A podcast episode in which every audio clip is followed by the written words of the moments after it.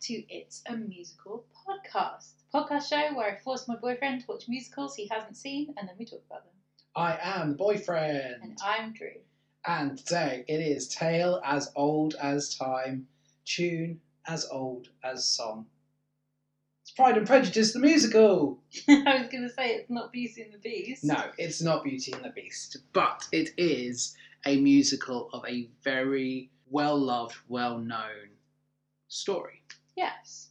One of my favourite stories. A story that since dating you, I have already seen twice, Yeah, both of which have been within the past 4 months. that is true. During lockdown, I've been watching a lot of period dramas Yes. and Danny has been forced to endure them with me. Yes, so when we last spoke to you, lovely viewers, I had only seen one version of Pride and Prejudice. Yep, the 2005 Keira Knightley version. Yes. We did since decide to watch Pride and Prejudice and Zombies. Arguably the best adaptation. It's got Matt Smith in. It's so funny. the only thing it's missing is John Barrowman. That's true. That's, That's the only, way thing you can make it everything's better. missing.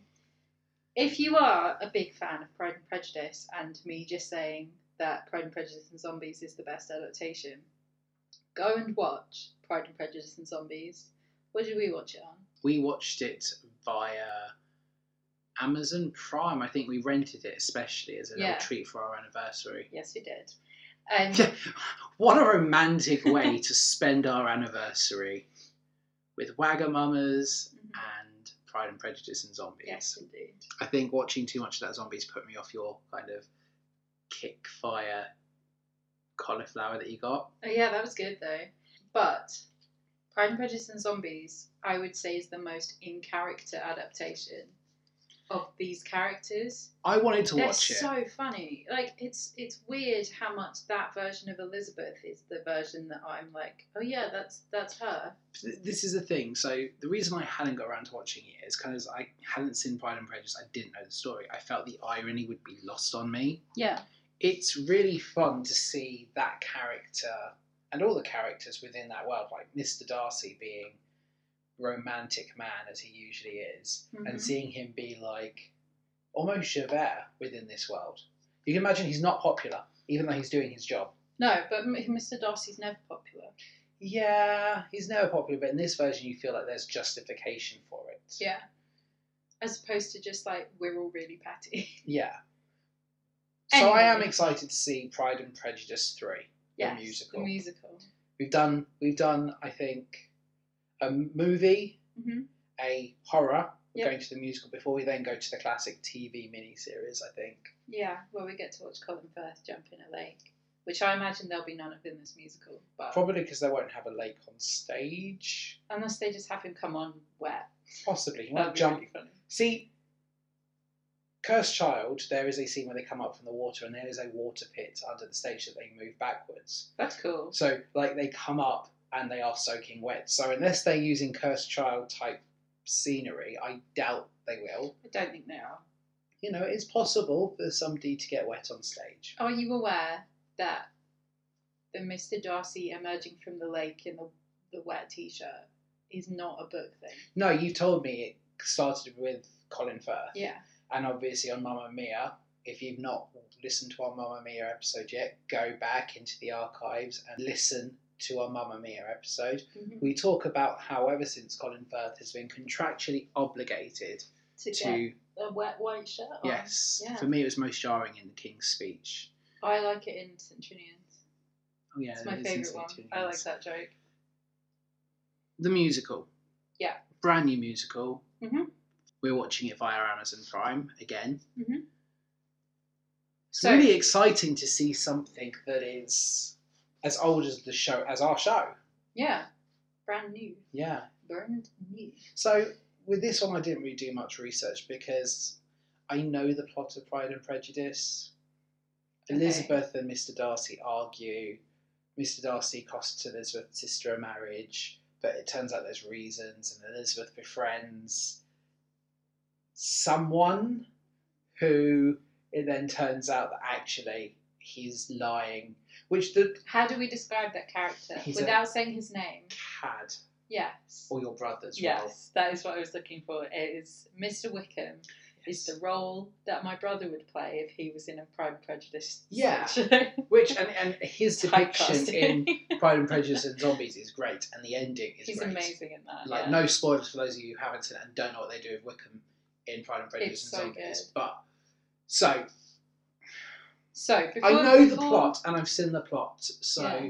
there wasn't much point in me taking notes. And I've not heard enough about this to kind of figure out what is going to happen. I have heard rumours though that this musical is not from Elizabeth's perspective as it usually is, that it is from Mr. Darcy's perspective. So this is the Midnight Sun to Bella's Twilight. Kind of. So this is a 2020 musical. I therefore haven't seen it yet. I've listened to the soundtrack and researched heavily as I always do and watched clips and behind the scenes, but I haven't actually seen the musical, so this is going to be a kind of a first for us Yeah. where we're watching it at the same time. However, How have you managed to listen to the soundtrack around me? you just haven't noticed. No. I put it on while I'm cooking and doing stuff like Yeah, but we've had a weekend away as well. oh yeah, no the before. Shout out to my nephew, first birthday. Woohoo. woohoo, happy belated birthday. Yeah. I obviously said happy birthday on the day. It's not Mhm. like this is me just remembering. But What's your early instincts then? Listening to the, the songs, you know my tastes. You've not seen the show, so I you don't like know, it. but- It's very classical musical theatre, I Cool. would say. It's it's what I think people imagine when you hear musical theatre songs. If you were to say to a casual observer, Mm-hmm. Pride and Prejudice the musical, and they were to kind of describe a song to you or type of song, do you think the the orchestration fits Pride and Prejudice the musical? Yeah, I think so. So you're not It's- going to get surprised by like a heavy metal musical. No, I think you'll be fine. Cool. I would say it is very character driven. It's very, from listening to the soundtrack anyway, it's very. Obviously, with musical theatre, the good thing that we get in musical theatre is that we get these intense monologues essentially from the characters' perspectives, from Yeah. inside their heads. And I think people who kind of don't give musical theatre a chance don't realise that that is what the songs are. Mm. It's not, oh, suddenly we randomly burst into song. It's exactly what Shakespeare was doing Well, it's a with his soliloquy. long ass monologues. Like, but we're doing it in a form that is catchy and playable while you're on a long drive. So, with this musical, that's what they're capturing. It is very, very much the inside of characters' heads and their hearts and what they are thinking and feeling, which the actual book of Pride and Prejudice isn't from Elizabeth's perspective. Or is it not? It's a universal piece, it's third person omniscient. Yes. So we know everything. We know everything, but So in the this- style of. So, third person omniscient is the style of Harry Potter yes. in which the reader only knows as much as Harry does, but we also get the perspectives of other characters. We're not from Harry's point of view, but we know what's going on inside his head. Yeah, but we're not. We're not getting obviously what's going on in the Death Eater camp. We're not getting Voldemort's No. perspective. We're Unless in. We're we in see it from his world. Harry's perspective. So my question is then, with Pride and Prejudice, the book, Mhm. because we're on book club apparently. Do we get it then, where we have moments where it's just Elizabeth's perspective and the people around Elizabeth, or do we ever go from Elizabeth, Elizabeth's perspective to Mister Darcy's perspective, and we No. see oh, Walter? So we just see kind of The only way in the book of Pride and Prejudice that you would know what Mr. Darcy is thinking is if he said it, which he would never do, and got to play it cool. he writes letters to her. And in her letters, she discovers the plot arc of why he separated her, Bingley from Jane, and Yeah. all of the stuff. That's how it's told. Okay. There is a very nice song that is used to do that in this, but obviously, you know, we'll get there. We'll get so, Paul Howard Gordon. He is And a Flash musical Gordon. theatre songwriter. Yes. He composed the music and the lyrics for Jane Eyre on Broadway. So he's kind of got a reputation as doing He does, yeah. Classical. He has done in musical form Jane Eyre, Emma, Sense and Sensibility, and Pride and Prejudice. Blimey. Pride and Prejudice, he actually started in 2018. It is only now that we're getting this filmed version of it. Yeah. He also, in 2009, wrote the music for a musical called Daddy Longlegs, which is sort of of medium fame Yeah. in that I know a lot of people really like that musical, but it hasn't sort of branched out into the wider Broadway community, I would say. In 2001, he won a Tony Award for Jane Eyre, Yeah. which was also nominated for Best Musical that year. He's had an Ovation Award for Daddy Longlegs, and then in 2015 for Sense and Sensibility, he won a Jeff Award for New York Best New York Musical for Sense and Sensibility. So he's an accomplished Mm-hmm. writer within his field. Yes, he's actually had a concert of his music performed where he had quite a lot of stage musical actors come and sing, including Brian Darcy James. Who played Shrek. King? No, okay. I was gonna say, you know, Shrek, and he's a, oh he did play King George that's what I was going to say. In was King Hamilton. George.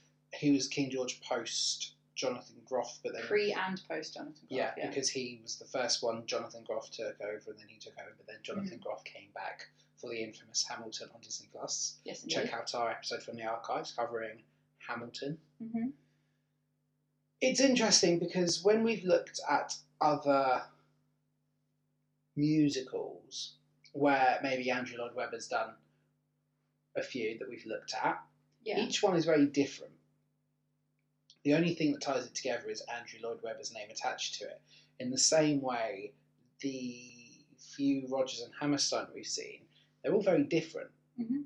And the music sounds the same, but maybe differs based on the genre they're doing. This is interesting because by the looks of it, I don't know what Daddy Longlegs is. I'm hoping it's not a musical about spiders. No. But by the looks of it, he's kept to a genre yeah, and he has honed that craft with Emma, with Sense and Sensibility, with Jane Eyre.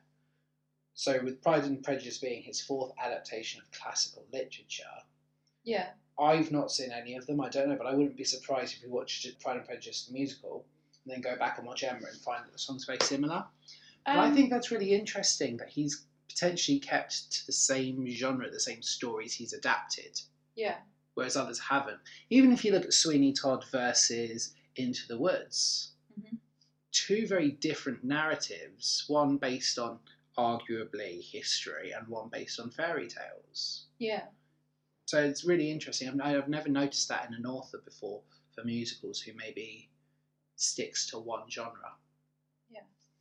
yeah, that is interesting. I know the music for for Jane Eyre compared to this are quite different. Yeah. but then that's also the difference of twenty years. Yeah, well, he's going to be more Working writer. seasoned. Yeah, Yeah, so I don't know how much of it is a big change or a tonal change. You know. Yeah. Do you know? Do you want to know what the plot of Daddy Longlegs is? go for it. Daddy Longlegs was a Fred Astaire movie. Okay. That then got made into a musical. It's a wealthy American goes to a French orphanage, meets an 18 year old, and then pays for her education in, like, moves her to America and pays for her education. Then she writes her letters, she writes letters to him not knowing who he is, and in the letters calls him Daddy Longlegs because somebody tells her that he's really tall. Yeah. And he's paying for everything for her. And then, like, he visits the school and meets her, but doesn't tell her that he's the benefactor, and then they fall in love. So, I know you're not it's gonna- really weird. I know you're not good at maths, but I think this is a maths puzzle that you will be able to answer. Sure. If we take Annie Mhm. and if we add My Fair Lady, Yeah, that equals Daddy Longlegs. pretty much. Except Annie's an 18 year old, so we can say that it's not creepy because she's an adult. Yeah, that's where you get the My Fair Lady element. Yeah, I suppose. Yeah, because it's even Daddy, Daddy Warbucks, Daddy Longlegs. So we have some some names working on Pride and Prejudice, the musical. So producer wise, we have Stacia Fernandez, who has also worked on Emma with him, Cool. but worked on Marry Harry, Homeland, and Middle Stage as producer, which is very cool. Then we have Tom Polam, who also worked on Emma with him. So he's got his gang. I like that. I like it when someone's got a creative team. We saw it. We really saw it come to a creative head with the producers. Yeah. You know, when you've got a creative team that can live in your house and come down and hmm help you execute your vision of springtime for Hitler, Yeah. Tony's are guaranteed. You've got to keep your gang. Yes. Keep your gang and keep it gay. Playing Lizzie Bennett, we have Mary Mattison, been in a couple of episodes of Blue Bloods and Helpless, mostly a stage actress. Mhm. Nothing big before this. Justin Mortaliti, which is very hard to pronounce Yes. for me, is playing Mr. Darcy. He has been in a great many things, including MASH and Kids Bop.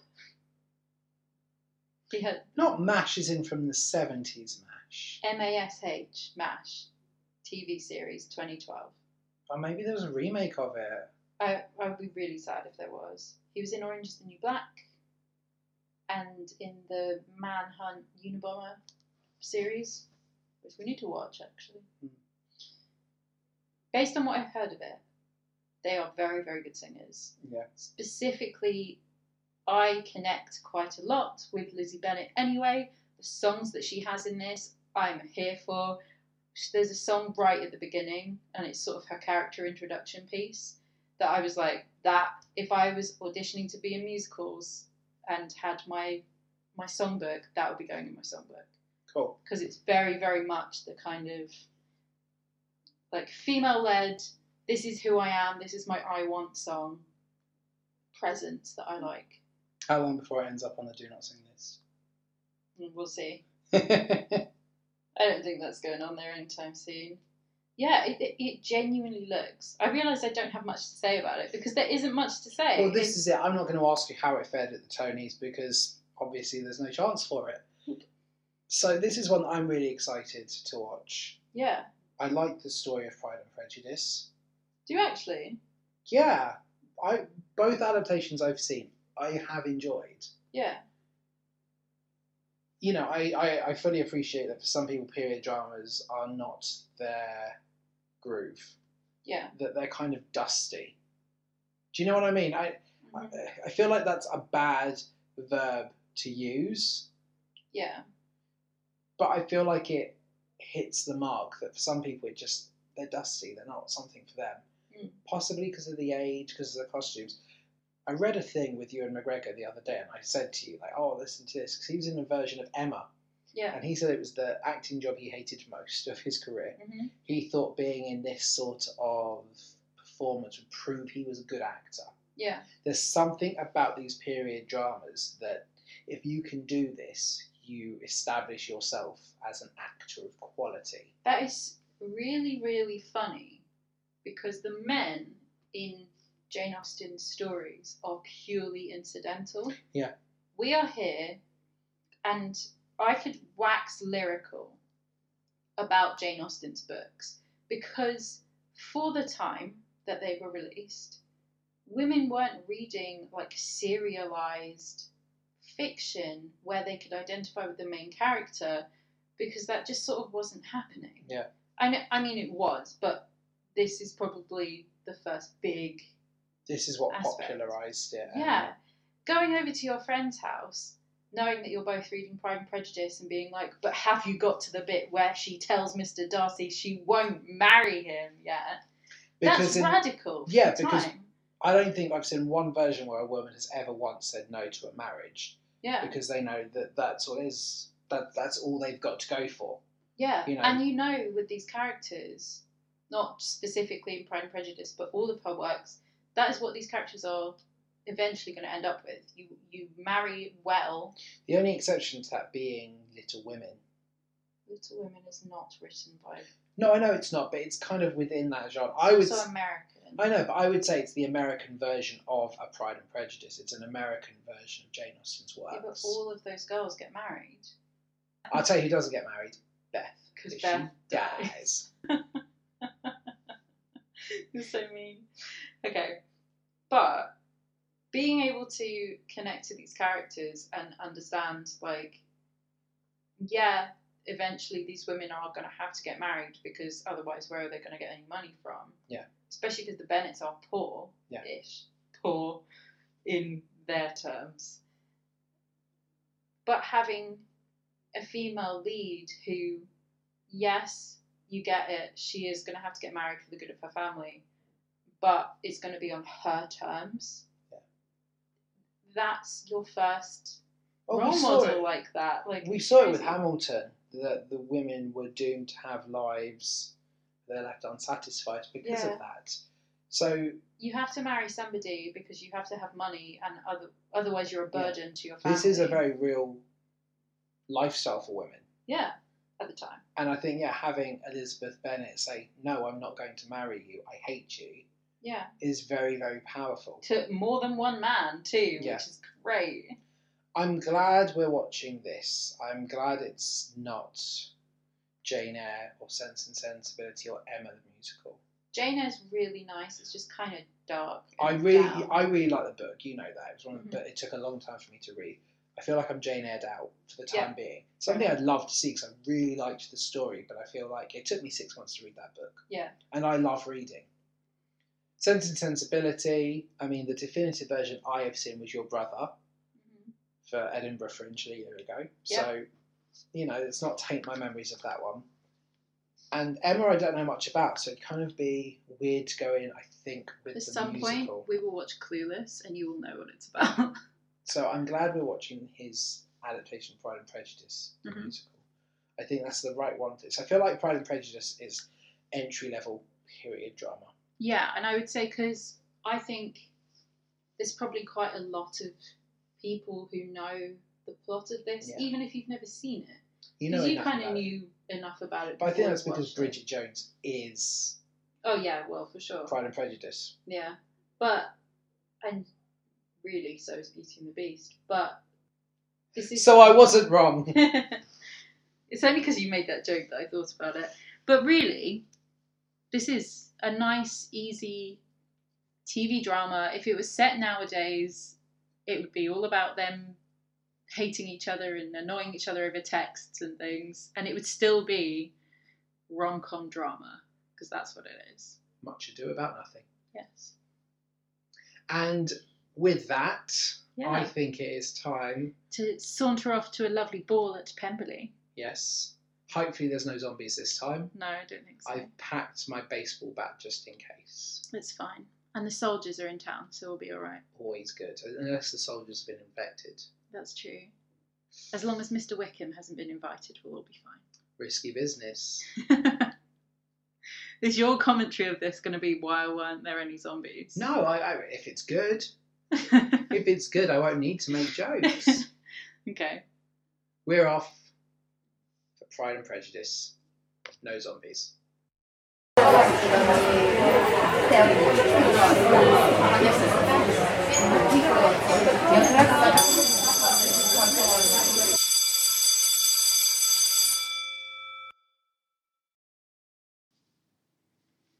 Oh dear God. I like her eyes. Oh, I'm in so much trouble. No, I can't resist her. She mustn't know my feelings. I like her wit, her forward inclinations. Stop your ruminations. What I mean to say, Miss Bennet, is wishing you good day, and that is all for she will never see. She's taken the bravado out of me.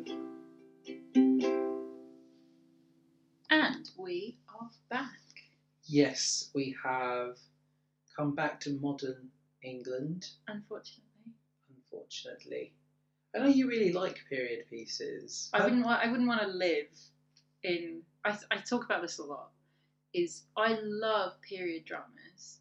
I love anything set in the Regency era. I think it's amazing. I think the fashion is super interesting. However, the best time in history to be born as a woman is now, so I'm good. like It's the sort of thing that if you could do maybe like it's not like a Ren fair because it's a different time period, but if you could have like a night where you had a party, if you went to an estate and did like a Pride and Prejudice experience Yeah. night, oh my god, there is this great movie called Austin Land, yes, which is based around that premise. Yeah. Where this woman is a big Pride and Prejudice fan, she pays good money to go to a place in England and live at Pemberley in Cool. Regency era costumes. But when you get there, you're dealt a card, yes so you find out what your statuses, yeah. But That's it's cool. kind of based on what you paid for. And when she gets there, she's expecting to be able to be Lizzie Bennett, but actually she's being paid. She's paid for like the low class package essentially. So she's I mean, let's be honest. If you are going to pay a lot of money for that experience, you deserve to be top class. yeah. Well, so Jennifer Coolidge is there. Yeah. Uh, She's in it, and she's paid to be top class. So she's like Lady Catherine level, and this girl is. like, She'd be a great lady, Catherine. she is in this movie, especially because she's like, She's so over the top. Yeah. Like I can imagine, and, and this musical has a good over the top Lady Catherine. Like I was really impressed with that. oh, she's fantastic. She's isn't she? fantastic. Anyway, So one of the things I want to talk about before we talk about this as a review, hmm I noticed very early on that the actress playing Jane Bennett, Yes. Sharon Wright Kirk, hmm was pregnant.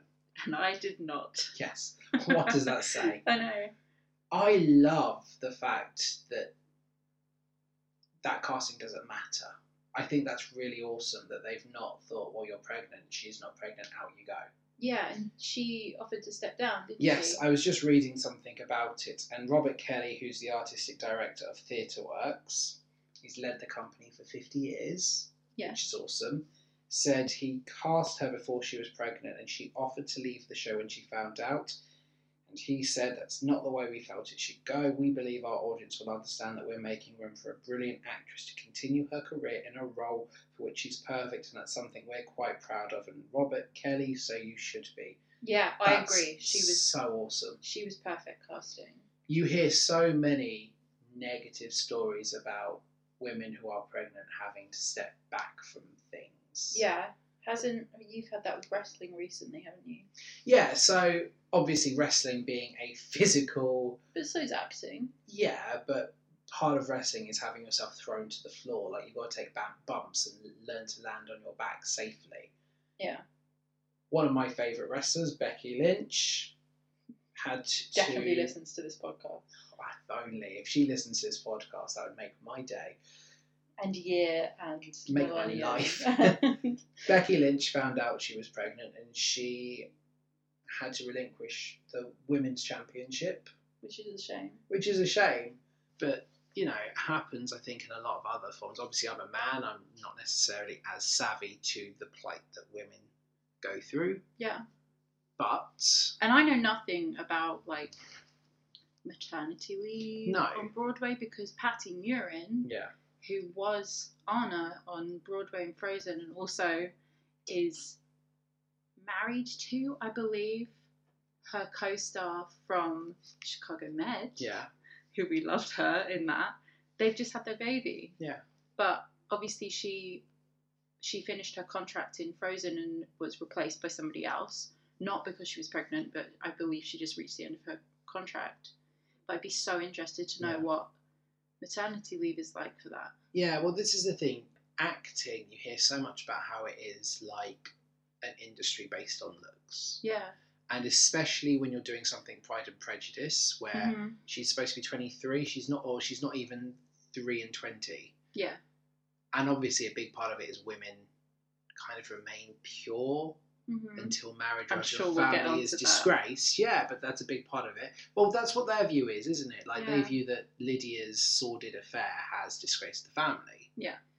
Obviously, like you want certain types of characters for them to say, we're choosing the right actress. Do you know what though? The way that they costumed her, Yeah. I wouldn't have noticed until you pointed it out. And I pointed out the second she came on stage. Yeah, I know. Either way, I just wanted to pick up on it Yeah. because I think that's an awesome thing to hear that they have actively said, no, you're not stepping down because this role, you're perfect for it. Mm-hmm. We'll, we'll make it work. That's what should happen. So well done, Robert Kelly. Well done, everyone involved in this. That Mm. you made the right choice, I think. With the show, we start as we always do with Pride and Prejudice with the best line, which is, Can is each overcome their own pride and prejudice. it, no, rude. What's your favourite line? I know you love It's this. the opening line. It's a truth universally acknowledged that a gentleman in possession of a large fortune must be in want of a wife. And then in this version, Lizzie says, Well, I don't think that's true. And it's great, because same. the way these characters are adapted is just brilliant. Mm-hmm. I don't have the same closeness to the source material that you do, Mhm.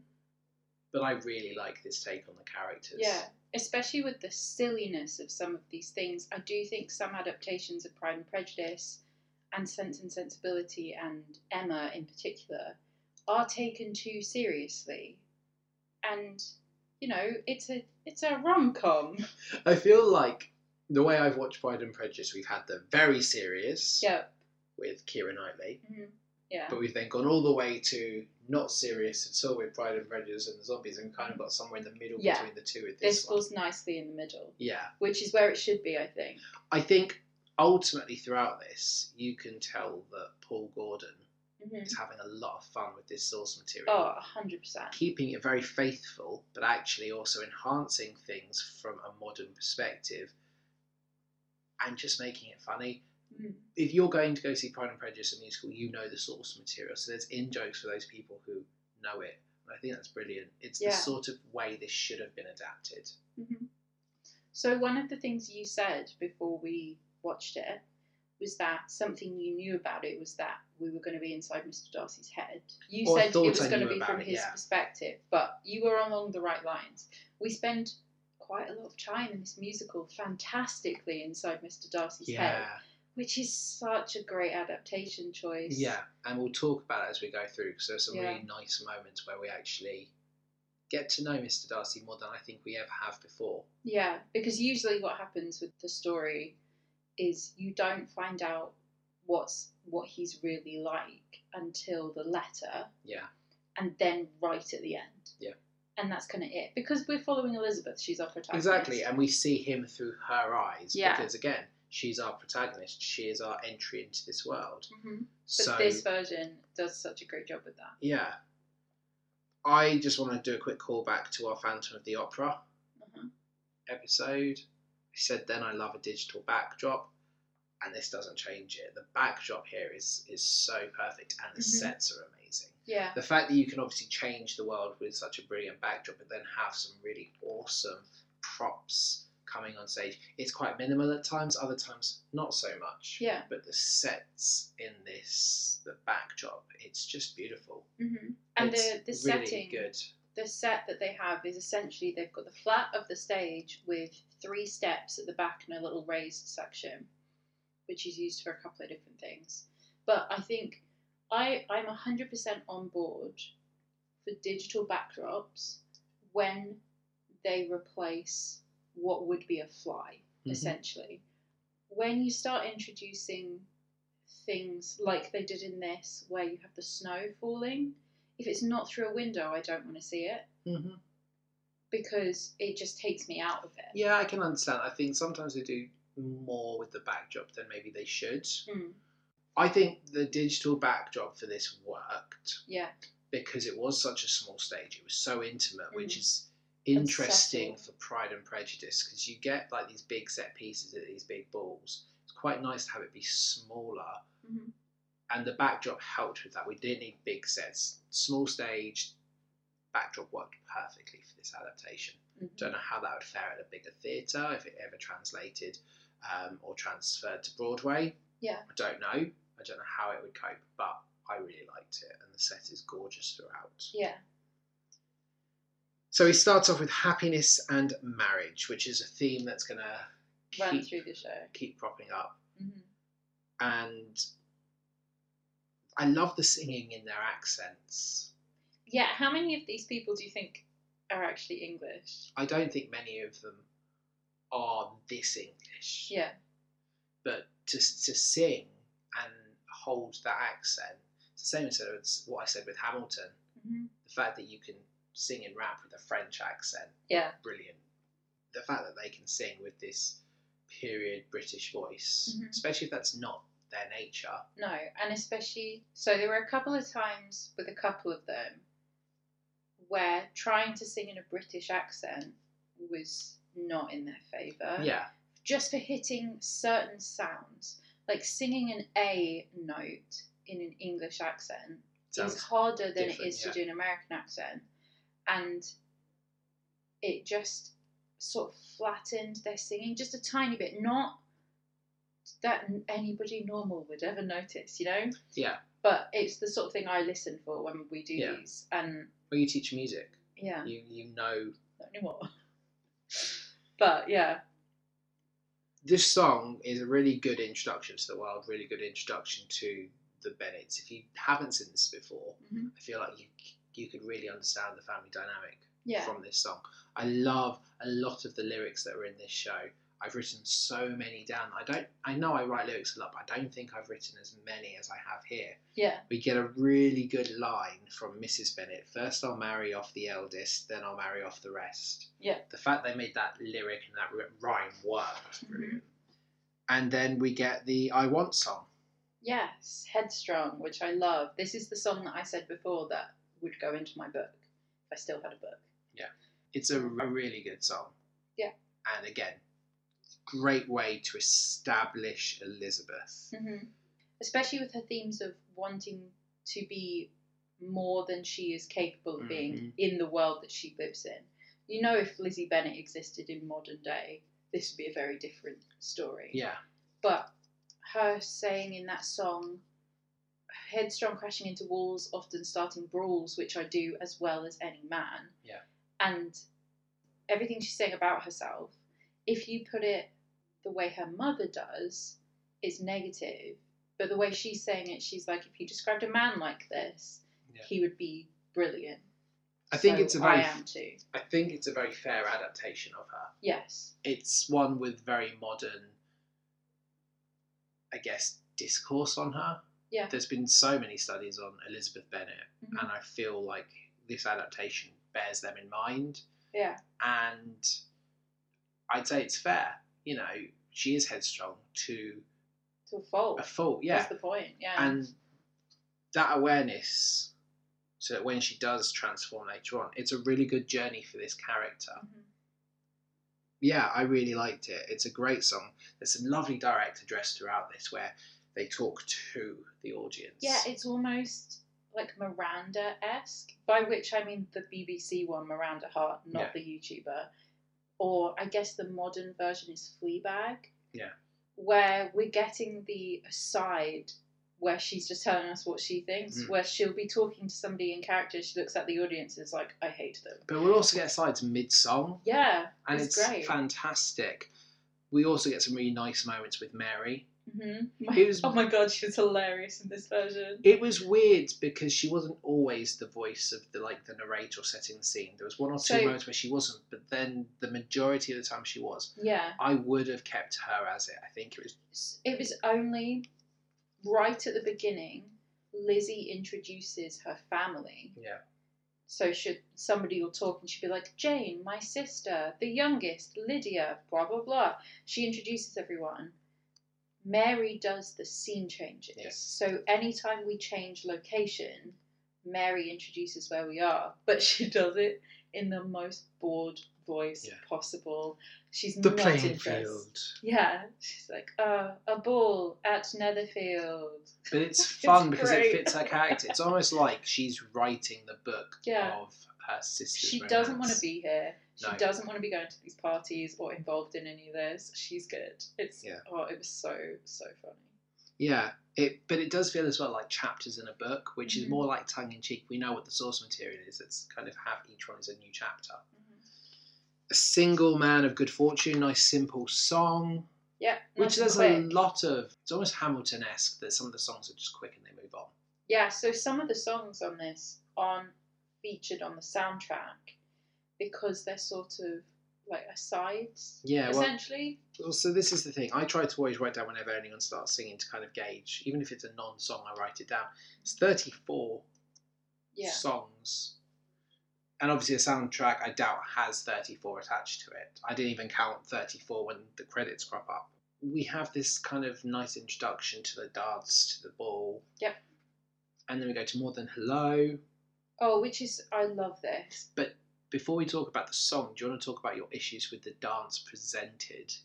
Oh yeah, so I've already explained what the the stage setup looks like. So up at the back of the stage on the steps, there are three couples, including Jane and Mr. Bingley, Yes. waltzing at a country dance where they definitely wouldn't be waltzing. I Mm. feel like I've seen enough period dramas, especially versions of Pride and Prejudice, where you know they're doing a reel or a quadrille, they don't waltz. The dancing later on was better when they're just. yeah, When she first danced with Mr. Darcy, that was the dancing you expect Yeah, from Pride and and with Prejudice. with More Than Hello, as the song goes on, they start doing a reel Yeah. together when they move down stage. And I get it, like, fine.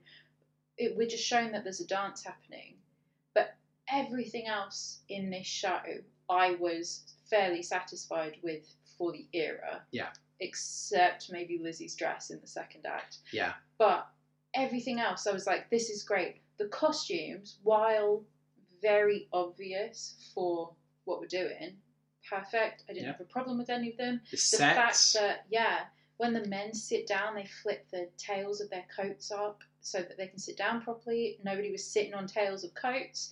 Very, very pleased. there's a lot of hard work, I think, to maintain the integrity of this time. I even wrote down here 100%. the songs sound like they come out of Austin's England. Not all the time, not consistently, but early on, it's you know here Mhm. these songs felt like they always belonged in Pride and Prejudice. Yeah, but I don't know why we needed to waltz in the background, especially because they were waltzing and they were pressed right up against that other person.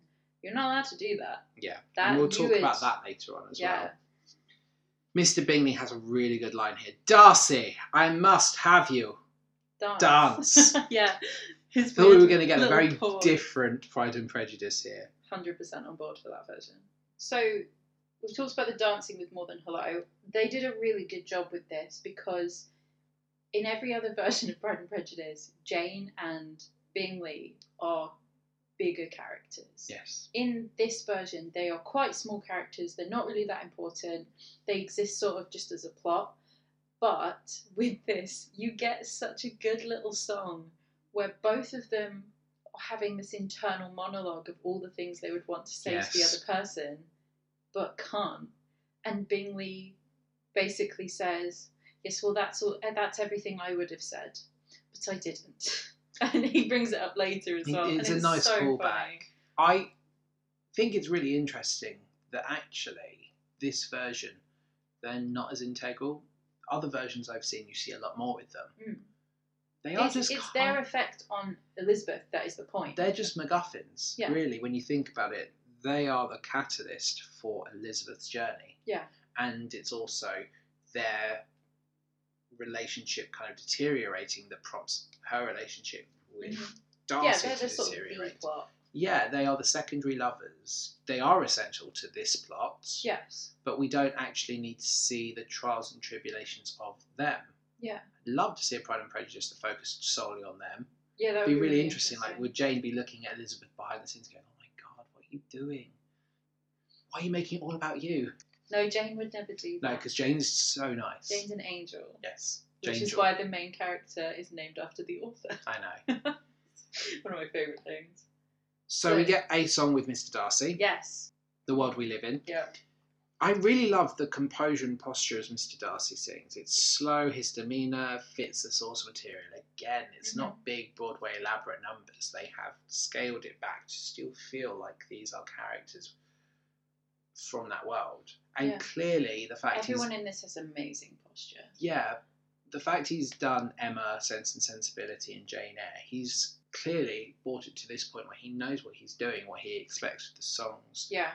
and the performers work like it, it feels like there's real integrity to these characters here I reckon Mm. Especially- Jane Austen would appreciate this take on the characters more so than Pride and Prejudice and Zombies.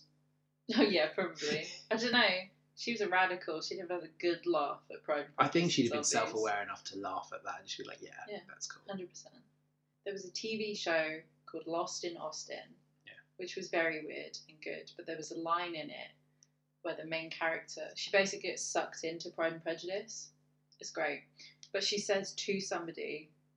Well, you're doing this, and Jane Austen is rolling in her grave like a cat in a washing machine. And it and that comes into my head so often. That's such But- a weird line. with this version, Jane Austen isn't even moving. She's having a great time. Yeah, well, she is moving. She's moving along to those sick Mhm. beats. She's having an absolute bop because these songs are fantastic. So I think I've identified a song here that isn't on your list because you didn't give me a title. You kind of will say to me halfway through, "That's the title of the song." You didn't give me one here, and this is when Caroline Bingley is singing her letter. Yes, Caroline's Small letters. thing, but so much sarcasm dripping. Her depiction of Caroline Bingley is great. And I think this is the true face of Caroline Bingley, is what she's playing. We very often get the sort of sickeningly sweet Caroline, but this was just full bitch Caroline Yes, Bingley. I'd love you to come to the house. Mr. Darcy's here, and it's going to be so exciting that you join us. Caroline Bingley. she was great. She And it's was just really the- good. she's writing these letters to Jane, but you know that she doesn't actually care, and it's all just to find out more about this girl that somehow has magically got her brother to fall in love with her. Yeah, It's great. Oh, she's slimy. We love it. she is slimy, but not the slimiest character in this, Mm. which is saying something. Really Impressively. liked her depiction in this. I just thought it was great. Really and the great. few times she comes on, I was having fun when she was there. Yeah. We're walking through the mud now. Yes. Not sure. I this song, I sort of medium like. Kind of filler. Yeah, it really is. It's very short. Walk Through Mud is 41 seconds long on Yeah. the soundtrack. It is reprised later and used Mm. better, I would say. It's more just setting up for later, Mm-hmm. I think. It's a good song. It's Yeah, fine. it She's works. on her way to. Bingley's Yeah, because it has a name. Mrs. Bennet's tried to kill her daughter. I don't care if they get ill. They can go and he will look after and he'll fall in love with her. Imagine if that backfired. Like, imagine if Jane died. Well, they make that joke later. It's just, it's weird. Yeah, they basic basically Mrs. Bennet does not care what happens to her daughters as long as they are ma- well Yes. married. Um, a character needs a motivation. Yep. Her motivation, her objective stays the same throughout. You've got to Mhm. admire her. There's no back and forth And on also, of all the bad luck for this Yeah. time period, to have five it. daughters, Mm. Can't like- blame her. no, You really can't blame her. No. I really like Bingley's characterization. He seems so in love with her. he's such a sweetie. Uh, He is. He's really sweet. Yeah. And it's nice to see men in this time period not like hiding away their feelings. You can imagine back in this day and age that you have to take a step back. yeah, And it's quite nice to see that he's Mhm. invested in her and he is nervous around her. yeah. It's a different and this take. Is, this is what Mr. Darcy should be. And this has always bothered me. Because in the book, at the end, Mr. Darcy says, I would have talked to you more and been kinder to you had I been less in love with you. Hmm. By which he means I was too nervous and like angsty about it on the inside, so I just came across as being really cold. So It's but I think- playground flirting. yeah, but I think they did a good job in this version of showing that Yeah. because we get the inside of his head We do. where he's having a little existential crisis. Yes. So he established he wants a woman with a mind, and Elizabeth is mocking him. No, you don't. You don't know what that means. Yeah. Because she's just so headstrong. Mhm. She doesn't see what's right in front of her. Yeah. She's almost militant in her desire to like look at me.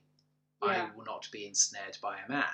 Mhm. To the point that Mr. Darcy is quite genuine, but she doesn't believe it because no man would ever actually feel that way. Yeah, as It's if almost- a man would want me for my brain. Yes, it's Like, word service. It's almost like he's showing off, well, I'm a better man than any other man because I want someone with brains.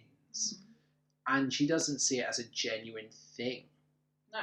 And he's upfront about his feelings for the first time ever. We get bravado. Oh, dear God. I like her eyes. I'm in trouble now.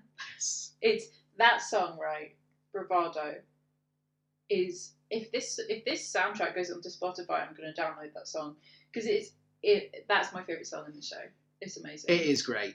He, it's it's the most explicit version of Mr. Darcy being in love with Yes. Elizabeth Bennet I've ever From seen. the absolute minute she opens her Yes. mouth, basically.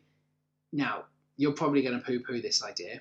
Mhm. However, I'm going to tell you that I could really see Jonathan Groff playing this role.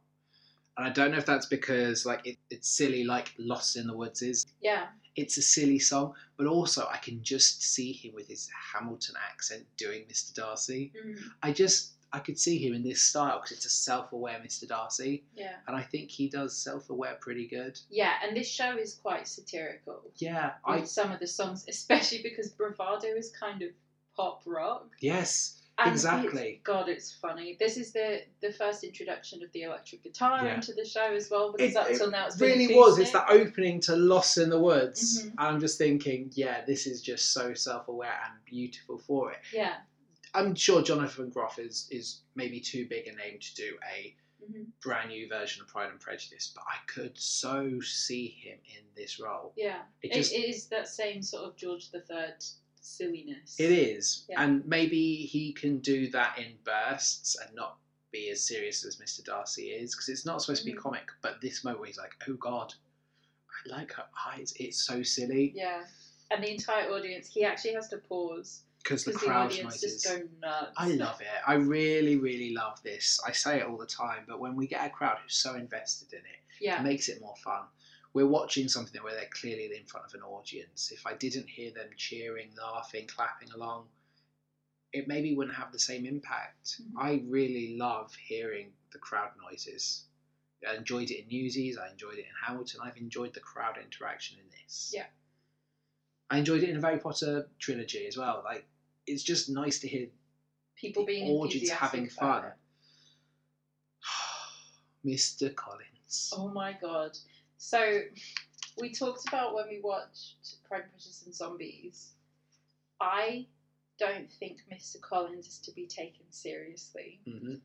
and I love Matt Smith's version of him. Mhm. he is an imbecile and he just sort of breezes in doesn't really know what's happening doesn't really know how to speak to women and i liked that with the matt smith version he's kind of younger as well You said that that would be your ideal Mr. Collins Yeah, representation. he he's my favorite mr collins representation i like the one in the 2005 version He was Who's Cutler in Pirates of the Caribbean. yes i like him he's not silly enough No, but he's i very like serious. that he's a little man Yes, That's he's very hilarious. serious. He's looking at this as a business proposition. hmm In this version, we get a very slimy. oh my god i want him to die I did love it though. Like brilliant. This actor, I, I always think, if you can make me hate you, you are a fantastic actor. It's I so hated slimy. Like it. he sings about how he wants to take their virtue, and he's like, "Which one's virtue will I have? Eeny, meeny, miny, mo." Oh, it's horrible. It's horrible, but it's funny yeah, because I know that period pieces are different, but he's their cousin, yep, so it is kind of slimy. And again, it's that self-awareness of it by a modern standard. yeah. his his song "Which of You" I really liked. Yeah, He says things like "Which of you will submit to me?" and it's awful. Yeah, it is gross. And I, I was like, he's so gross. And then all of the, the sisters start singing. Every part of him's revolting. and they're all singing together. and Yes. it's great. This is the first time. And the contrast between the two, Mm-hmm. I say two voices, but the, the, the sisters' voices and his voices is great. Yeah. Comes together really well. The u- the term virtue is used quite a few times It is. throughout this by a couple of characters, and as a modern audience, I think it's very clear that we're supposed to dislike them because we understand virtue to mean virginity. Well, the two characters that predominantly use virtue are Collins Yeah. and Wickham. Wickham much later on. Yes. Well, Yeah. he's right at the end, isn't it? hmm But it doesn't, because this is archaic, it doesn't just mean virginity, it also means chastity. Yeah. So in the Regency era and before that, as a young woman, you would share a bed with another young woman until you were married, essentially. Yes. So that you had somebody to prove your virtue. But chastity as well was like you are never alone with a man. Mhm. So when him and Lizzie are alone for the first time, that's already impeaching on her virtue Yes. because they're alone in a room together. But it's the same as you were telling me with Oklahoma that it's kind of men and women had very minimal alone time together. And if you were alone, it's because essentially at that point you are Yeah. going to get Well, married. that's why at the beginning of the the show, when Mrs. Bennett is saying how many times Mr. Bingley danced with Jane, that's alone time with a man where you're touching each other. yes. He danced with her twice in one evening when he'd never met her before. So that kind of alone time, then you probably get like two to four minutes alone. That's an obscene amount of time to spend with a man who's not related to you and you haven't been introduced to before, who clearly has like desires of you. Yeah. See, this is the thing. I always find it funny that in these period pieces where they're like, I love you more than I've ever loved anyone, I didn't know love was possible. And you kind of look and Mm. Of go, course "You- you didn't. You've never spoken to. a But this woman is it. It's like you before. look at it and you think, well, you've been together for maybe 15 minutes in total, but actually, like, probably, yeah, Bingley, hi- his version of love is pure Mhm. for Jane because the fact that he has spent so much time with her, he probably knows her better than he's ever known another woman before. Other And- than his sister, Yeah. he so- would never have spent time. By that standard of love, it is much more different and probably is the same as a modern version of love where you are with someone sometimes a month or two before you say it. Yeah. but you spent a lot of time in their presence nowadays. You wouldn't expect to say it after maybe the tenth hour of knowing them. No. It's weird. Well, that's why it's so tragic for Ca- Charlotte Lucas to marry Mr. Collins. Because her, in the beginning, when she sings Happiness in Marriage, she says, You should just find someone to marry and worry about the rest of it afterwards.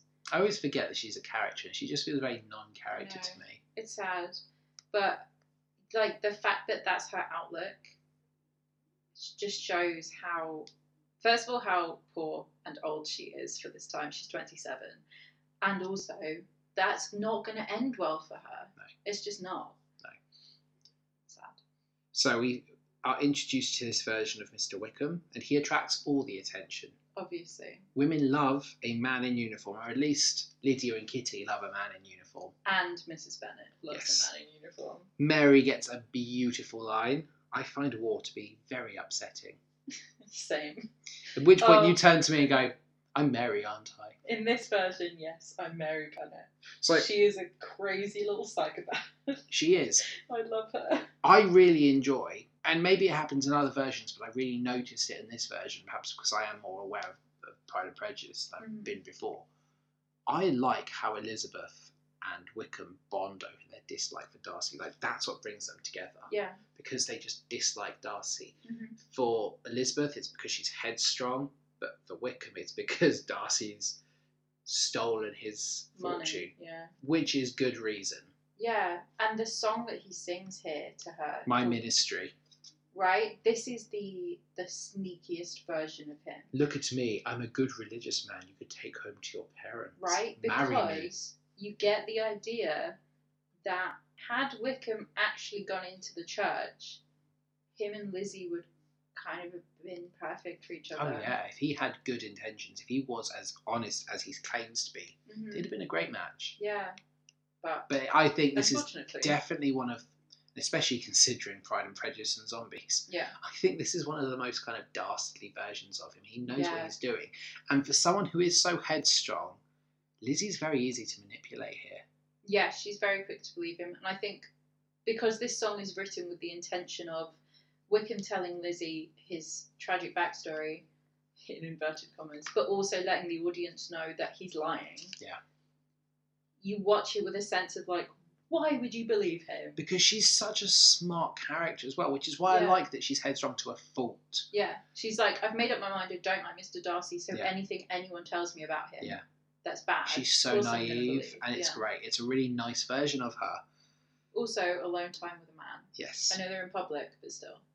But then we get you know, at this point, it's it's frozen. It's Anna and Hans who are agreeing Yeah, to. and I dun- said that to Yeah. you as well. The actor that plays Wickham in this would make a fabulous Hans. yes, they agree to dance at Neverfield, Yes. which he never shows up, ironically. No, because he says one of my favourite of his lines from the book, which is if Mr. Darcy wishes to avoid me, it must be him that goes and not me. I will not be chased He's away. So petty. Immediately doesn't show up Yeah. because he knows if he shows up, Darcy will just have him kicked out. So Collins comes back. I really do feel like Collins looks like Snape from a Harry Potter musical. There's that kind of like snideness to his movements. Like yeah, he, he's he's Snape with the volume turned down, but I could so see Snape being a good version of this Collins. yeah. But also, I feel like Darcy is is Voldemort. I can't remember the actor's name Joe Walker. he feels like Joe Walker. Like some of the things he says I and the can way see he says them and the way he stands, it feels very Joe Walker. But also, is that maybe to do with the sort of fake British accent? Possibly. It just it's nice. Again, you know, had I not seen a very Potter musical before, it's- I might not have made a connection there. And it, you know, it just I could see two actors there doing well in this role. Mm. And now we're dancing. I don't know why I've written that down. And now we're dancing. No idea. No, That's probably related to something. Well, it's, it's, it must be a line. I wrote it We down. get Mr. Collins decides that he's going to marry Lizzie, Yes. and she says no. There's a song called Duet. Oh yeah, where there so it must be and now we're dancing so it must be to the fact there's an argument and now we're dancing like it's a it's a snide elizabeth comment towards mr darcy i'm sure but this duet's really good they're both basically singing about how i hate them even though i think i love them like Mhm. that's essentially the gist of this song yeah no, because it's Darcy's is I am going to act like I hate you even though I love you, and she's just and like she's I hate you so adamantly that it almost feels like passion, yeah because she loves it but it just but she's she in doesn't denial. know that. no she doesn't know that but we know that We do. And then Collins comes back. He's gross, but that's the appeal of him because he proposes marriage Yeah, to. in the worst way possible. oh yeah, and she says, "I am flattered," mostly. kind of. I think. Like she's just Well, I trying to. And this whole song is great because she's trying to let him down nice. Like it's almost like she's trying to convince him that it's a bad idea. think- Yeah, And she gets so passionate, she has to step back and remain composed because she's Mm. a lady. The lyrics in this song are, are, are amazing. If you haven't, check out the last one on earth. The lyrics are so clever. It's a really good song, and Mhm. I really enjoyed this one. especially for how it ends, because like you say, she's really trying to hold back Yes, the whole way through this song. She's trying not to to just say no to him Mm. because she's still trying to be polite and ladylike. And right at the end of the song, she's repeated a couple of times, You wouldn't love me if I was the last woman on earth. We wouldn't be good for each other. And then right at the end, she says, We wouldn't be good for each other if I was the last woman on earth. But fortunately, I'm not. Yeah. And so then we he get leaves. one of my favourite exchanges in all of the versions of Pride and Prejudice we've It seen. is in every version. It- and I love it. So obviously, Mrs. Bennett is, is angry. Yep. Somebody needs to marry Mr. Collins because to he- ensure that they won't all be homeless. Yeah. Somebody understand, needs to. And I but- do understand it, but it's a shame. It's a shame that you, these girls live in that world. Mhm. So she goes to Mr. Bennett and adamant, you need to talk to your daughter. And she shouts in a very, the most aggressive tone we hear. And Mr. Bennett says, Lovely tone, darling, you do me proud. Mr. Bennett is a sarcastic wizard. And I So- love it. I really like this in every version we've watched, how he always takes her side. yeah, that your mother says she'll never talk to you again for not marrying him, but I'm telling you, I would never talk to you again if you did marry him.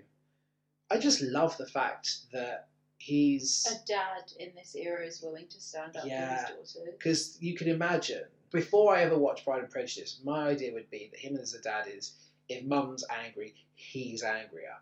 hmm I love that he just backs his Mr. Bennett's daughters. whole thing is that he does not want to be involved in Mm. any of the girly things.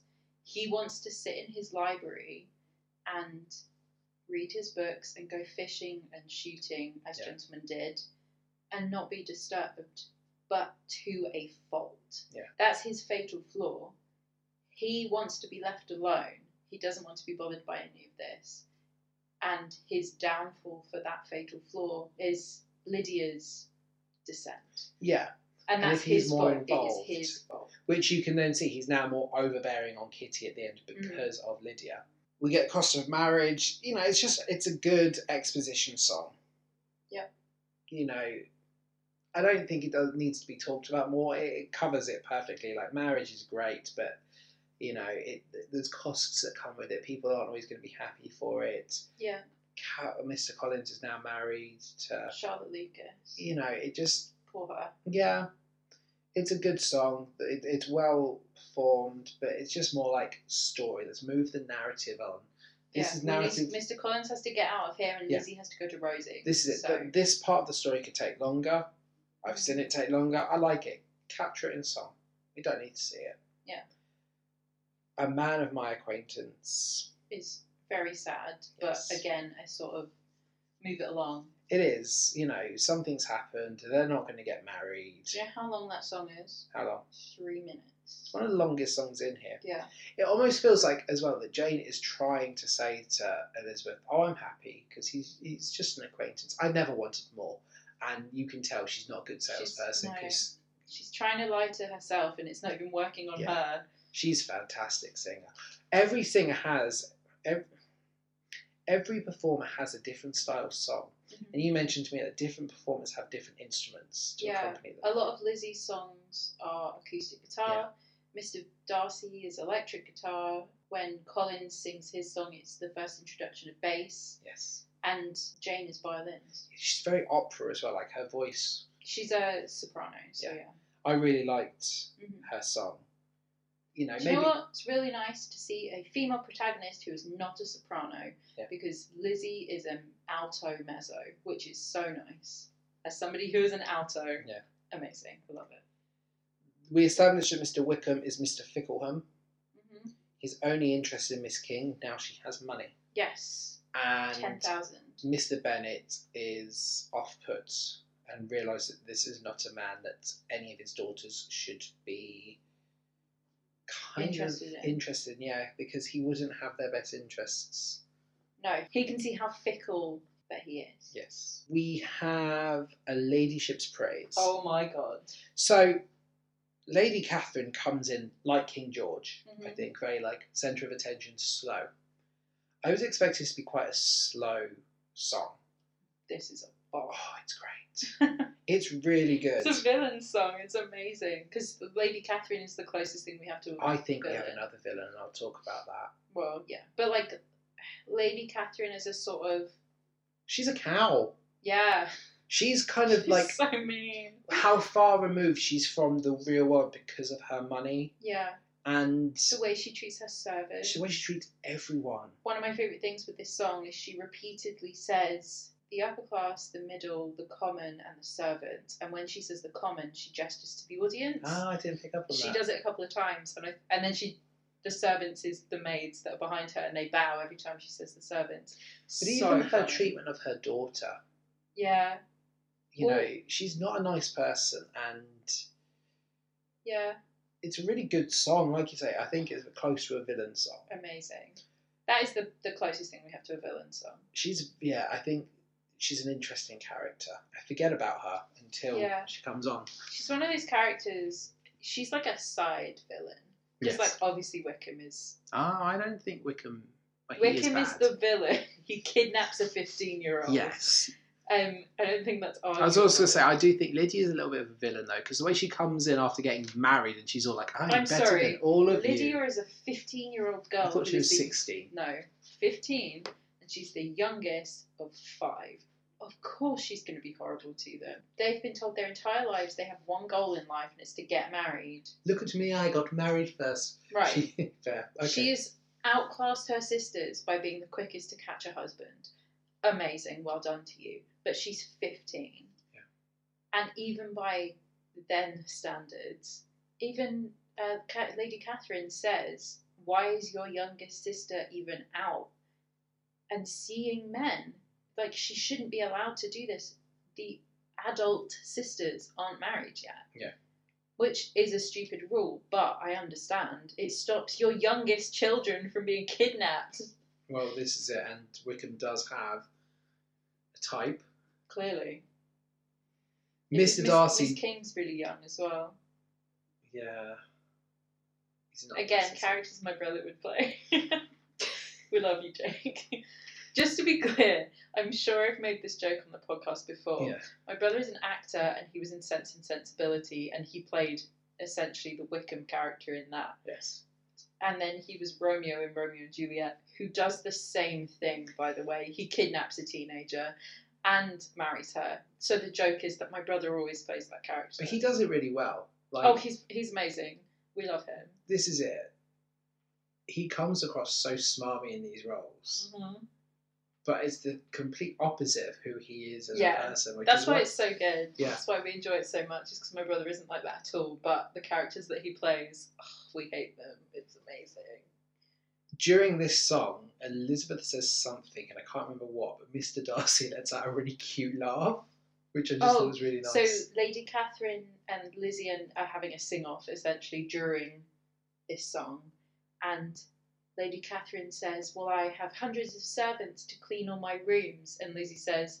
Yes, so many rooms that you don't know what's in most of them. And Mr. Darcy goes, huh, and then slaps his hand over his mouth. It's really cute. Like I It's so like this cute. version of Mr. Darcy not being all uptight. Mhm. He's he's more fun. He's less Edward in Twilight here. Yeah, I think that is how he comes across sometimes. He And is. he's just he's just a dork who doesn't know how to talk to this girl Yeah. that he fancies and comes off as being like rude. He's so much more relatable in this version, yeah, which is nice. Because with these period dramas, you Mm. feel a lot of the time the men are inconsequential. they basically are. It's a rom com. We're here for the female characters. Yeah, this is very female gaze. Yeah. So for me, I enjoy watching them. They're fun, but you don't ever really get the sense that the men are more than just, I guess, Pawns. character arcs. yeah, And it's nice to see Mr. Darcy and Mr. Bingley and Mr. Collins and Mr. Wickham feel more fleshed out here. yeah. You know, watching it as a male, it's quite nice to see traits of myself in this version of Mr. Darcy Mhm. which I've never had watching Pride and Prejudice before. I was thinking that when we were watching it, like how relatable they come across. Yeah. And that's nice. You know, I feel like they've balanced male gaze with female gaze quite well here. Yeah. It's still more female gaze, but I feel like it's been balanced better than any other version I've seen. Yeah. You know, I would argue that Pride and Prejudice and Zombies is male gaze. Mm. You know, the women are male gaze. They're not the characters as you know them. And then the version with Kira Knightley is very female gaze. This is the this is the best blending of both of them, I think. Yeah. So we ascertained that we do not need her ladyship's praise. No. And then Colonel Uh, Fitzwilliam, what a gossipy bitch. Oh my god. they literally I've never thought about it like that before. But there are so many characters in this who just wanna I know there's nothing else going on, we don't have TV or radio yet, but geez, these people have nothing else to do. I know, but I love it. Like his his exchange with Elizabeth is just perfect. Yeah, and he talks for a while, but the, the gist of it is literally, oh my god, did you hear? Mr. Darcy stopped this girl and his friend from getting married because the girl's family were completely poor. They don't have anything, and her family were ridiculous and they were embarrassing. Amazing. Isn't he such a saint? And Lizzie's like, I feel like this version of Colonel Fitzwilliam has a massive crush on Mr. Darcy, 100%. which is just great. I really like that exchange. You know, there's people that want book Colonel Fitzwilliam that are like, why didn't Lizzie just get with him? Because he's great in the book. He's just a nice, like, quite well to do man who is just happens to be around. because she's headstrong. Yeah. What kind of man? Which is some a, a song we get reprised, Another amazing song. and and the reprises of this are brilliant Mhm. because they change with Elizabeth's perception of Mr. Yeah. Darcy. That Mr. Darcy, how dare you destroy a love so true? Yes. Great. And then Mr. Darcy puts his entire foot in it. He has a real way with words. That was an awful proposal. Terrible. And that's the point. Yeah. Oh, I know, but it is. And he, here's here's my question. Had she not just learned about his meddling?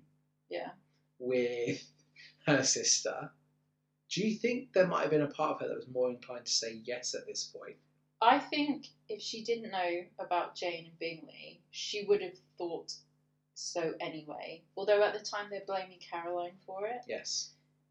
But then she also accuses him of the Wickham thing. I Mhm. think if her only accusation was Wickham, he would have told her then and there and Yeah. been like, look, he's lying to you. This is what happened. He tried it on with my 15 year old sister. I Yeah. had to cut him off. Here's a type. And we would maybe have more of an inkling. I still don't think she'd say yes. But she wouldn't just put her foot down and say no straight away. I feel like she'd perhaps be like, Do you really think I could marry a man who treats his friends as poorly as you? There'd be Yeah. a conversation, and she'd be like, Okay, well, the answer's still no. I mean, also, he says, You are of a lower social status than me, and everyone's going to hate that I'm marrying you, but I'm willing to deal with it. And you're going to bring shame on my family, essentially. Yeah. And Look at also- how far I'm dropping to propose to you. But the worst bit is like against my own better judgment. I like you. It's like, mate. Essentially, he's trying to say, like, I don't usually go for girls like you, but Basically. I really like you, and I am going to get a lot of people who hate me for this, but you're worth it. The sentiment is really sweet. He just, it entirely does not come I out. know, the like right he's willing to be like, I'll throw away everything and be with you, hmm and he comes out with the most ridiculous Yeah. proposal I've ever seen. My favourite bit of that, that whole scene, which I've never seen in an adaptation before, was he says to her, Am I lo- not allowed to say my version of this? And she's like, No. And she leaves. But I've never seen him do that in a version before. Because he writes her the letter, Mm. Yeah. and that- that's the bit everybody knows. But yeah, why doesn't he say, or hold up, I should be allowed to say my piece? Yeah. You're not listening to like my version of it, you're just saying what you think. Mm. Which, I mean, fair, good on you. Interestingly, very similar timestamp for this conflict in this version and Pride and Prejudice and Zombies. At this point, we're an hour and three minutes in, and in Pride and Prejudice and Zombies, because our internet stopped working, we're stuck on there. there this Oh my scene. god, we were. An hour and eight minutes. That's, well, yeah. Similar timestamp. I'm, I'm, I mean, I mean, I'm, especially considering that maybe that version has more enhancements elsewhere, Yeah. and this version has skipped certain bits. I just thought it was interesting that, That they is both really interesting. built that way. Against my will. That's Oh. him him trying to explain Oh, I think this is my favourite song in this one. why. The notes he hits and the way he sings, like it's just Oh, it's You- the the sort of rock sound. yeah. But there's also some really beautiful notes where he sings Miss Bennett. Mhm. Like his voice is gorgeous. Oh, and this guy, right? And I understand why you're saying Jonathan Groff because Jonathan Groff has a really good Yes. falsetto. This guy's falsetto is seamless. yeah, yeah, yeah. He just his voice just rolls up into it, which is amazing for how high he's singing. He has kind of a high pitched voice anyway, but oh my, eh, It was just It was a amazing. really, really beautiful song. It's nice to see his reactions, and I really liked getting in his headspace. It's nice to see how he feels about being turned down. We've never had that before. He leaves, that's it. We get the letter. It's Mhm. nice to see that he is actually heartbroken. Yeah, because when in the normal versions, when he when Lizzie gets the letter, he says at the beginning of the letter, "I will not repeat those sentiments that were so disgusting to you." Yeah. he's saying "Well, we're not going to talk about the fact that I just proposed to you, Yeah. but here's the other things. Here's what I need to address. We've never had a version before where you understand how heartbroken he is. I Yeah. think the 2005 version, you get an idea because he he's so soft. Yeah. In that version, and it's just for that moment, and it's beautiful. But this is, oh my god. There's a really awesome bit as well during this. Mhm. So we're kind of the camera is on the position of stage right, kind of looking towards it, and Elizabeth just steps into shot. oh, and into a spotlight, and it was gorgeous. It was it was the sort of thing that you only get from a filmed version of it, but especially because he's looking in her direction, she just steps in. You don't know she's there. Oh, such a gorgeous Yeah. shot. because of the position of the camera, you, you wouldn't have seen her come on stage. And so when she just steps into it, we were both just sat here like, amazing. Yeah, and I think this is a really good place for the interval. I think Yeah. the interval placement works well for this. We're kind of everything's about to come crumbling down hmm for Elizabeth. but also for Darcy. Both of Yeah. these characters, they've kind of come up to a point, their flirty banter has led to this, and now they're going to go back down to come up again. Mm-hmm. Like you say, your narrative arc for musicals. Yes, Set the world up so it can all come falling down. absolutely.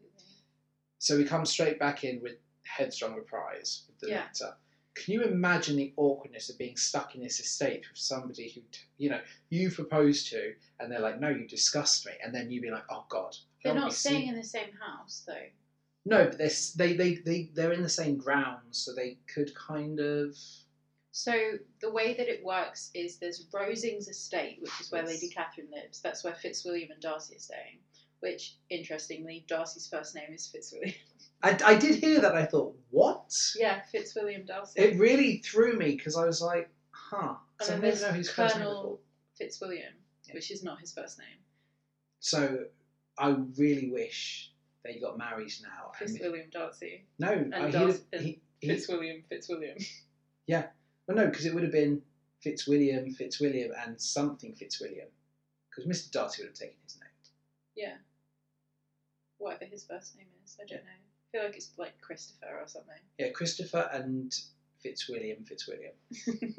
yeah, The ship that needs to happen for this. hundred percent. You know, people are more likely to ship Bingley and Darcy because, Yeah. like, besties Yeah. for life. This So- scene is so good. Yeah. This is the reprise of Headstrong where Lizzie starts to think maybe her headstrongness is a flaw and not her greatest strength, which she thought it was before. This is her starting to think, wow, I misjudged him. But I really like the moments where she's reading the letter and he says the letter and then she comments on it. I Yeah. love it. The humour there is really good and she's like, yeah, I'll give you that one. There's Yeah. some really nice Well, she- yeah. interactions. She's like, oh, yeah, your family are really embarrassing. She's like, yeah, I know. Yeah, there's some really nice moments. Mhm. And there's something about the line that men can't do apologies well. And it's like, yeah, apologies are difficult. Like, Oh, he says something about Jane. And she's like, why can't he just apologise? Why are men like this? All men do this. Why don't they ever just apologise and move on? apologies are difficult. For Mr. men. Darcy, when he sings, She was 15! Great. No, it's And- just a phantom callback. It was so rock opera. I really, it's almost like we're watching Rock of Ages for Yeah. a moment. It was the most jarring part of it. It was the one point where I really felt like, yeah, that doesn't fit Yeah. everything up. I loved it 'cause it was funny. Mhm. And, the, the physicality of him coming in between Georgiana and Yeah. Wickham and seeing them together is great. It's just weird seeing Darcy performed with emotions. Yeah, it's great. I like it. I, I love it. It's weird, but I, I just I really enjoyed it. So we go back to the Bennett home, and just more work with capturing the family dynamic brilliantly. They're all just sitting in the front room, gossiping Mhm. and talking about the men. And Liz has gone cold on Wickham for reasons we know, but the family don't know. Yeah, and Mr. Bennett is already cold on Wickham, so she's agreeing with him Yes. now. And everyone's And a little then- bit, oh, but we thought you two were Yeah, and unfortunately, Lydia announces that she has been invited to go to Brighton with the regiment with her friend Miss Forrester, who is married to Denny, Yes. one of the captains, which is a horrible idea, basically. But in this version, we don't have Lizzie beg Mr. Bennett not to send her. It's weird. Yeah, and I understand why because it, it just takes up time, but you kind of get Yeah. more of a sense of his. But actually, I think what's nice is because she's so headstrong, she's too focused on herself and Jane, Yeah, and because of that, it- that's her kind of hubris again. She could stop that, and maybe later on, when it finds out, she's going to re- reflect, "Oh, I should have stepped in and I didn't." yeah, But because she, because she doesn't think her fifteen-year-old sister's going to get married, she doesn't think that's an issue yet. She's focusing on the fact that she has to look after her sister Jane yeah. which is a song that follows. We get a brief reprise of Man of My Acquaintance. Mhm. And you can feel Jane's hurt, and then we go into My Sister Jane. Yeah. Elizabeth's priority in this, for the longest point of time, is Jane. Mhm. She doesn't want to get married, but Jane does, and Yeah. she's got to be strong for Jane. And we learn in this song that Lizzie has decided not to tell Jane Yeah. that Bingley was there. Because the lyrics here are so clever. There's- I love his writing. Yeah. I want to watch more of his work because the lyrics are so clever. They, Mhm. and, and especially for someone that's quite sad in tone, the rhymes work. But we have this brilliant line where she says, I must protect her as he protects him. Yeah. I love it. Mhm. It's just, it's really, really, really lovely. Yeah. It's cute. And then we go to Pemberley. But before we go to Pemberley, we get a great line from Mr. Bennett. Yeah. Let our daughter's death teach this man a lesson. Oh yeah. Mrs. Bennett is making jokes about how she's not even joking. She's like, Well, Jane's gonna die of a broken heart and that'll teach him for it. yes, Mr. Bennett, the voice of reason. Yeah. And he's just like, Oh good. He I'm does not glad." take his wife seriously. he and it's doesn't take great. anything I seriously. know. but That's, what I the aspire to be. problem. That's how I want to grow up. No, because that's that's his problem. Yeah. is that he doesn't take anything seriously enough. He even says to Lydia that she's the most unapologetic flirt in the it's world. true, actually. Yeah. He's yeah. aware of what she's like, and he's still okay with sending her away unchecked. Yeah. it's just not a good idea. After Pemberley, we pop, Yeah. Nice song. Forgettable. but we have the actress that plays Lady Catherine and the actor that plays Mr. Collins playing Lizzie's aunt and uncle, the gardeners. Yes. Amazing. Yeah. The multi role, and, and I think Mr. Bennett goes on to play Mr. Darcy's housekeeper. Mm. So the multi role here is really good, and I'm sure there's been more instances of it. But Mr. Collins, Mr. Gardner, has no hair, yeah, so he must be wearing wigs. he's running away. But then it Collins. feels weirder to think that there is an older actor playing Mr. Collins. It's kind of Yeah, by casting him in that role Mhm. makes you think back like he's got his wig on like underneath it. and maybe Mr. Collins has got his awful wig as well. Like that's what I was thinking. Is Maybe. like he wears a wig about and he is I this would be- older man. interested to know. From what I remember from the book, Mr. Collins is in his twenties. Yeah. he's not supposed to be that old, but I think he's so much creepier if he is. Well this how much does it change his song yeah. and the things he says about virtue if he is this fifty year old Well, man. and the oldest of the girls is twenty three, so yeah, he's creepy and a ledge. but he's been told the 23 year old is off limits because there's Exactly. an engagement awaiting. yeah, and Lizzie is twenty ish.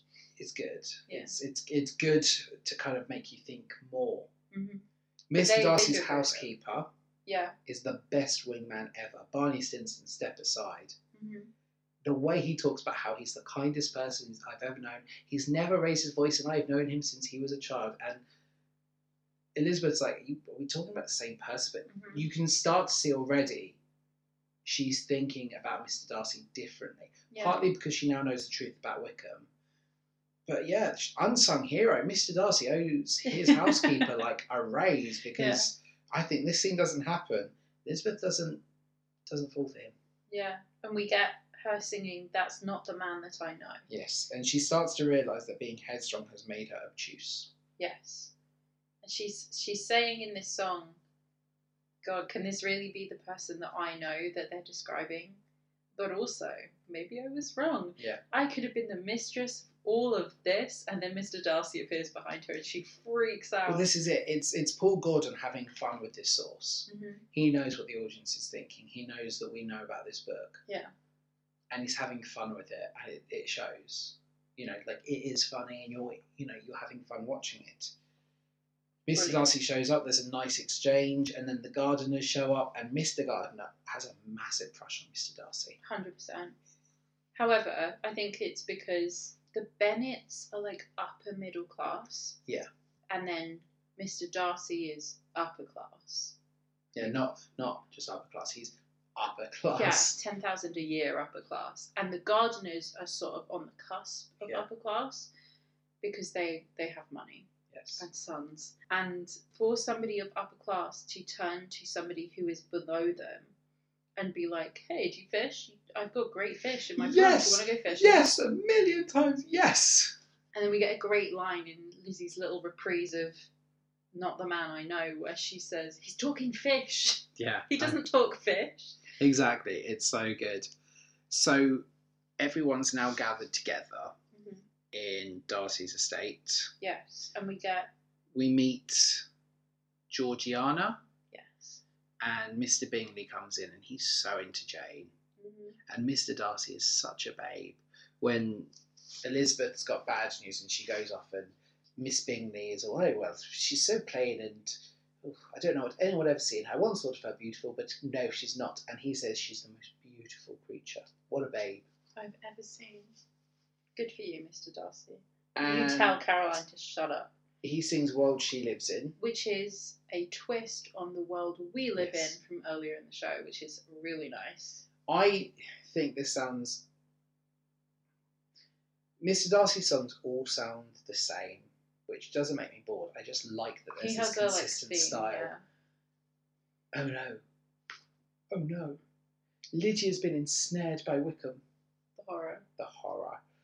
And I really like that again because she's so headstrong, she starts to think, oh no, I'm shamed. Mr. Darcy doesn't look at her with shame, he looks at her like, I need to help Yeah, which we know. And I really like the way this scene happens because he's Mhm. straight to action. He doesn't even tell her what she's doing. He's like, "I will." Well, so this is him being an idiot again. Communicate with your words, friend, because he says, I'm so sorry, this is awful for you. I'm aware that you need to leave immediately. I'll see you later. And he leaves, which makes Lizzie think, oh God, he couldn't get out of here quick enough because I'm now so shamed that I'm so far beneath him we can never see each other He again. sees my disgrace, yeah. which is the next song. But and it's just, I love it. It's two people who Idiots just talk to each they're- other. exactly. They're both on different pages of the same book, Yeah. and they just they both want the same thing. hmm And do you know what? This is what I really like about Darcy is what he does here in trying to help. He does it without wanting to make her aware, Yeah. because I think he's kind of resigned himself to the fact I will never be with her. Well- That's fine. I'm going to do what's right for this person I love. Yeah. Doesn't matter that she doesn't feel that way about me. I'm not going to make it about us, but I'm going to do the right thing because I know how much this affects her. Mhm. The other thing is, he, and we don't get it in this version, but he blames himself for what Wickham is doing. Lizzie also blames herself for not telling her Yeah. sisters about what Wickham's true character was. But if Darcy had done something when Wickham had gone after his sister, they wouldn't be in this, but he wanted to protect his sister's honour It's weird. because a lot of this ends up with, and specifically with Lydia, but the girl gets blamed a lot for being taken in. Yeah. They're young girls. Like Lydia's 15. I'm and guilty of that. Georgiana's You've explained 16. it to me better, you know.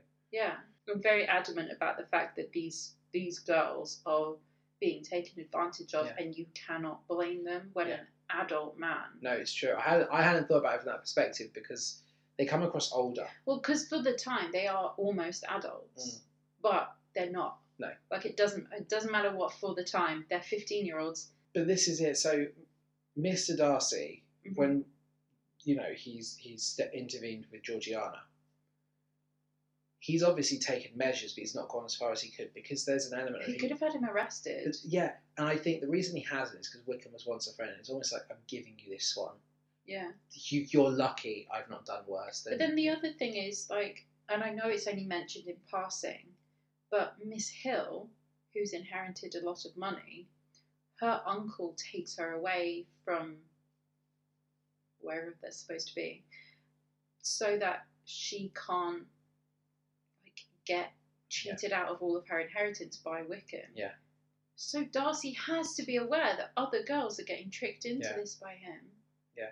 And it's just his misfortune that he ends up stuck with one that has no money. we get he sees my disgrace, and Lizzie can't have him, and now she realizes she loves him. Of course, at the worst possible moment. But we get this beautiful transition during this song. So she is at his estate and she sings this song, but then her family step into the scene, Yeah, And because it's just they're all great. disgraced. and that's it. We've moved on. The the scene changed there. It's just so subtle, but it works brilliantly. they step forwards, and we're back in the Bennett house. And Mary is great at comforting her mother. Amazing. God, she's awful, but I love She's it. Terrible. She, her mother is basically hyperventilating. But it's great because she rejoices in Mrs. Bennett's pain. Like they go after her later on. She's like, "Oh, I'm coming. I want to see her." You know, Her face changed colour. it's great. Wouldn't you though? Mary is the least likely of them to get married. Yeah. She's got no interest in it. So then they all sing. He cheers my disgrace. Yeah. Is it Mr. Collins that came on? Yeah. Mr. Collins comes on and says, Oh, how awful it must be for you. I'm so glad that I didn't marry you so that it's not me having to deal with I know. this. And I've told Mrs. I've told everyone. I've told, yeah, everyone. I've told my wife and I've told Lady Catherine. And Lizzie's like, Oh, how grateful we are that you would tell strangers about this Yeah. situation. So we have the He Cheers My Disgrace. Yeah. And I think this song captures the impact of Lydia's actions on her sisters so well. Like, you Yeah. really do get this sense. they are unmarriable. Yeah. Because of it. Exactly. Yeah. It just, it's really well done. And even though he then agrees to marry her, they're still lowered by it. Yeah. Lydia still went missing Yeah. with a man for a bit. So yeah, Mr. Bennett comes back. It's like good news, but not the best news. We found them, and he's going to marry her. He's only taking five thousand. I've got no idea why. 5,000 on his deathbed. Yes, Not even. which is what Lydia would have been worth, Mhm. is what Liz says. It, that would have been Lydia's inheritance when their father dies. Yeah. Yeah. So fine. We don't know why though. And Mr. Bennett, you get the sense of he's broken because he's like, I should have paid more attention. My brother. I'm assuming the guy Mr. is his brother. Gardner Yeah. is. Is Oh, Mrs. must- Mrs. Bennett's Yeah. brother? Okay. So his brother-in-law. Yeah, He's like, I don't know what he's paying him. I don't know what I've got to pay him back. Yeah. But thank God he's done whatever he's done. yeah. Because otherwise we would all be disgraced. So we get a marriage song between them. You know, the, it's just like a throwaway song. Oh, that, so funny though. yeah. You, I mean, do you know what? This is Wickham getting his comeuppance because he's now trapped in a marriage that he's going to. You have no money and the most irritating wife Yeah. in Like the world. exactly, he deserves it. Yeah. You know, this is hell for him. Like this is the closest thing to comeuppance he Mm-hmm. gets. Do you- and this is the thing that I find so funny is that people ignore the fact that she's a 15 year old. Yes.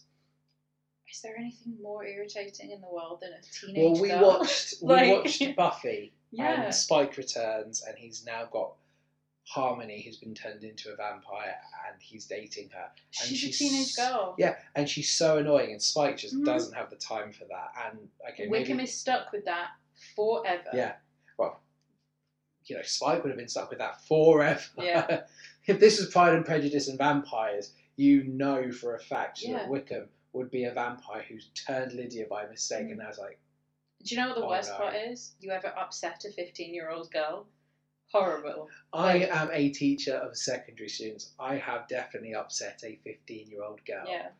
As somebody who was a 15 year old girl once, the the sheer amount of emotion in Yeah. your body at 15, oh my Yeah. god. And you just unleash it on whoever's the closest to you. So he's basically done this to himself. He has, but he does. He does get one awful line in where he sings, "She gives her virtue to me." And he sounds like weirdly happy about it too. Ugh. Yeah. Lydia Right. reveals that Mr. Darcy was at the wedding and he Mm-hmm. was the one that sa- saved the day. And we get what kind of man reprised. Lizzie realizes that Mr. Darcy is a gem, and she sings, "Feelings have emerged, sentiments have surged." Ooh, I like that. Yeah, Mm. Oh, And that's the a end of that sexy line. Yeah, the end of that song is her saying, Well, now that I'm not disgraced anymore, what do I do? Yeah, with because my she life. still she firmly believes any chance of Mr. Darcy is done because she still thinks Mr. Darcy's not into her because he should have said he was there, and the fact he's not told her that of his involvement is because he's done with her. Yeah. I don't think we get an explanation in this version that it's Mr. Darcy that paid No. for everything. No, it isn't. But he pays for the wedding, he pays off all of Wickham's debt, and he gives him money as an incentive Yeah. to marry Lydia Yeah. to save Lizzie. We get Mr. Bingley's back. It's a weird kind of song. Oh, And they yeah, sing, another single man of good fortune. What more can we infer other than he is into her or something along those lines? Yeah, It's quite fun. basically. And then we get like a little mini proposal song, and he's like, "I'm gonna propose." He goes, "That's what I'm saying." Oh, so funny. That whole scene where Darcy and Bingley go into the sitting room, all of the ladies are there waiting for him to say something, and Bingley can't get a word out. and he Darcy's sings having to, internally. like- it's great. but Miss Bennet asking questions like, Oh, has your sister come with you this time, Mr. Bingley? And he's just sat there, and, and Miss Darcy's like, No, she hasn't. The Like, country come air does not on. agree with her. And then he, they sit there in silence for ages, and he's just like, "Oh, look at the time. We're leaving." But I You're a really like nightmare. that this exchange. You've got Elizabeth talking to Bingley with Mm. Darcy Because Jane answering can't say anything and talking either. to Jane. Yeah, It's really nice. But then they leave. Yep. But he comes back and On he his own. sings and he proposes and yeah. And as soon as Jane says to him, "Just say what you feel," that's it. he just can't shut up. Yeah. from that point. if you can sing as a proposal, it- you're probably onto a winner. Yeah. If somebody sings a song they've just come up with on the spot for you, there. We've seen it in Waitress. We've seen it here. Spontaneous wedding poetry. We love it. Actual words came out his mouth. he spoke words. So So cute. they're all happy. Jane's getting married. Kitty says something to Mr. Bennett, and he says, "We are locking you in your room forever, Kitty Bennett." I will review it in ten years. He means that. He does. But who's coming down the driveway? That's the most In a amazing carriage. carriage we've ever seen. Oh my, it's Lady Catherine. It can't be Lady Catherine. of Everyone's Burgh. amazed, and she she doesn't ship Mr. Darcy and Lizzie. No, she ships Mr. Darcy and her daughter, Again, weird.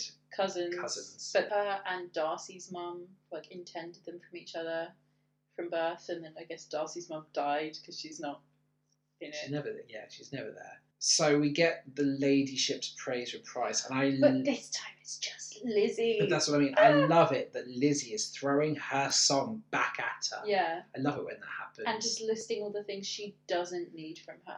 it's like it's like if Rapunzel sang "Mother's Well- Mother Knows Best." it's like Aladdin where you get Prince Ali Yeah, with the genie singing it, and, then, with Jafar, sings it. amazing. Yeah, I love it when songs twist like that. Like obviously, it's great when the villain takes the hero's song. Mhm. It's kind of nice here that the hero's taken the villain's song and thrown Yeah. it back at them. and it's basically her going na na na na na. yeah, I, I really It's great. like it. I just love that the whole exchange between them. Lady Catherine saying, Well, you can't be engaged to Mr. Darcy because he's engaged to my daughter. Tell me, are you engaged to him? And Lizzie's like, Well, you've just said that I can't be, so I don't know why you're here asking. Yeah. Amazing. Mr. Iconic. Darcy or Stewie Griffin? Because he shouts, "What the deuce? what the deuce?" Yeah. made me laugh. And you, you're like, you- why are you laughing? It doesn't mean what you think it means. Of Yeah. course, that's not what I was writing. And my head's not in the toilet. This is Pride and Prejudice. We didn't have toilets.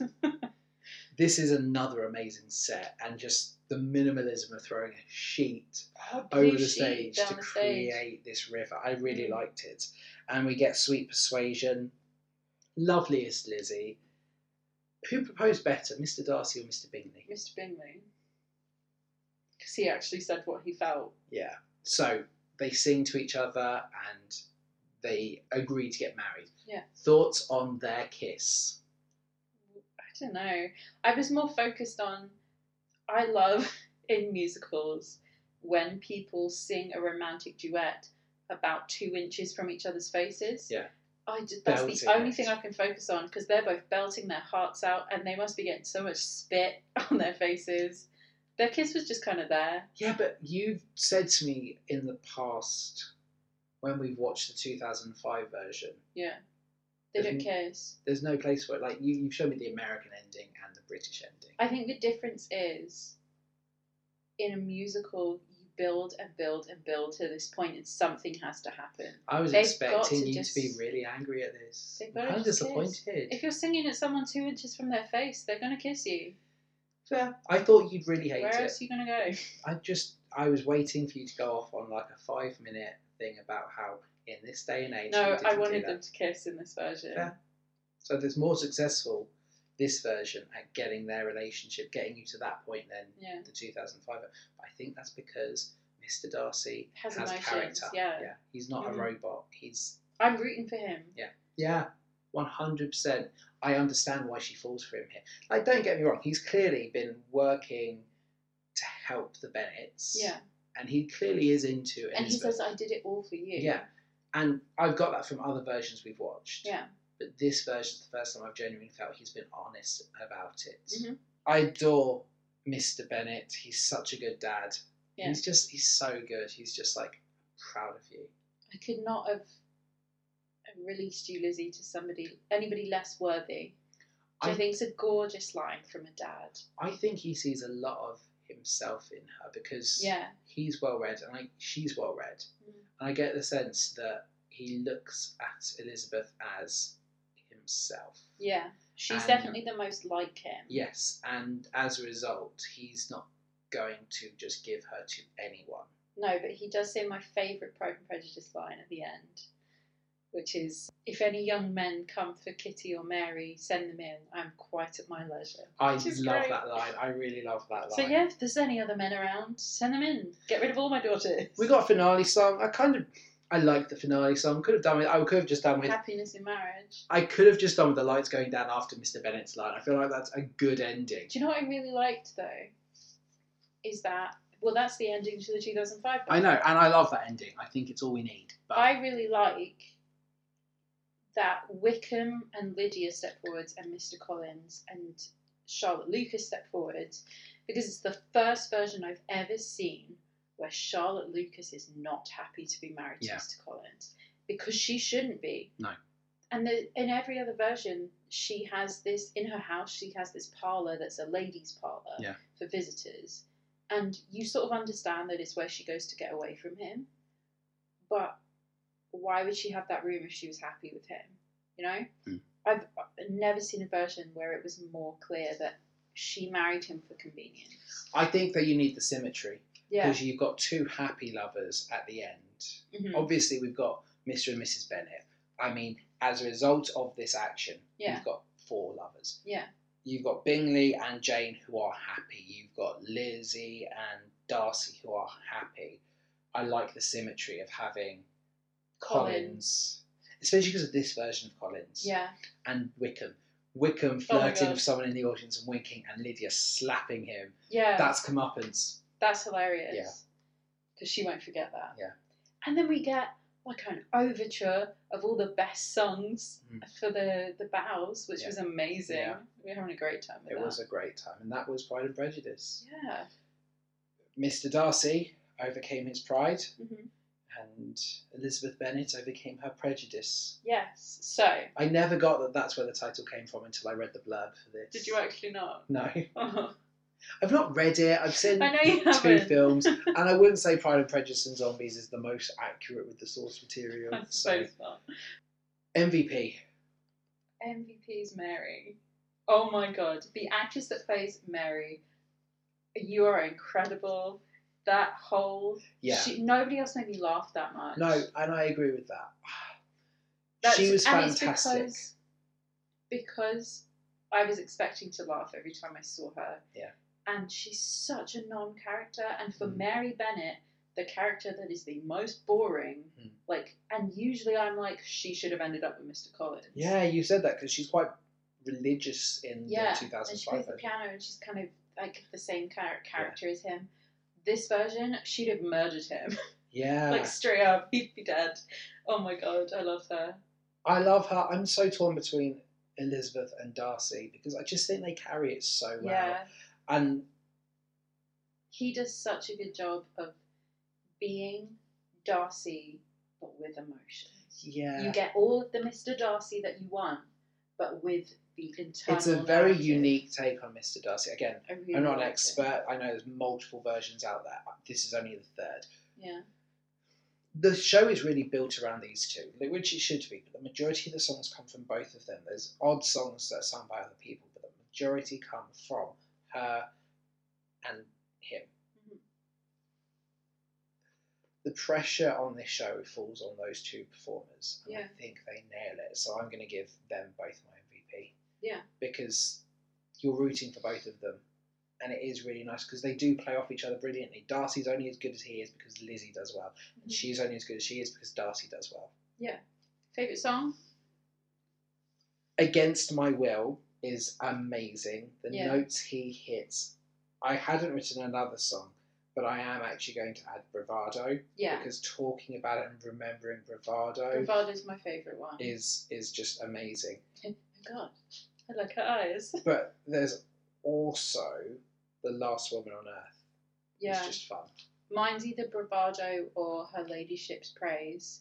Yes. because oh god, that song I was that's a song that when I listened to the soundtrack, obviously I can see all the names of them and I was like, okay, cool, this is Lady Catherine. It starts out kind of slow, and I thought about skipping it, Yeah.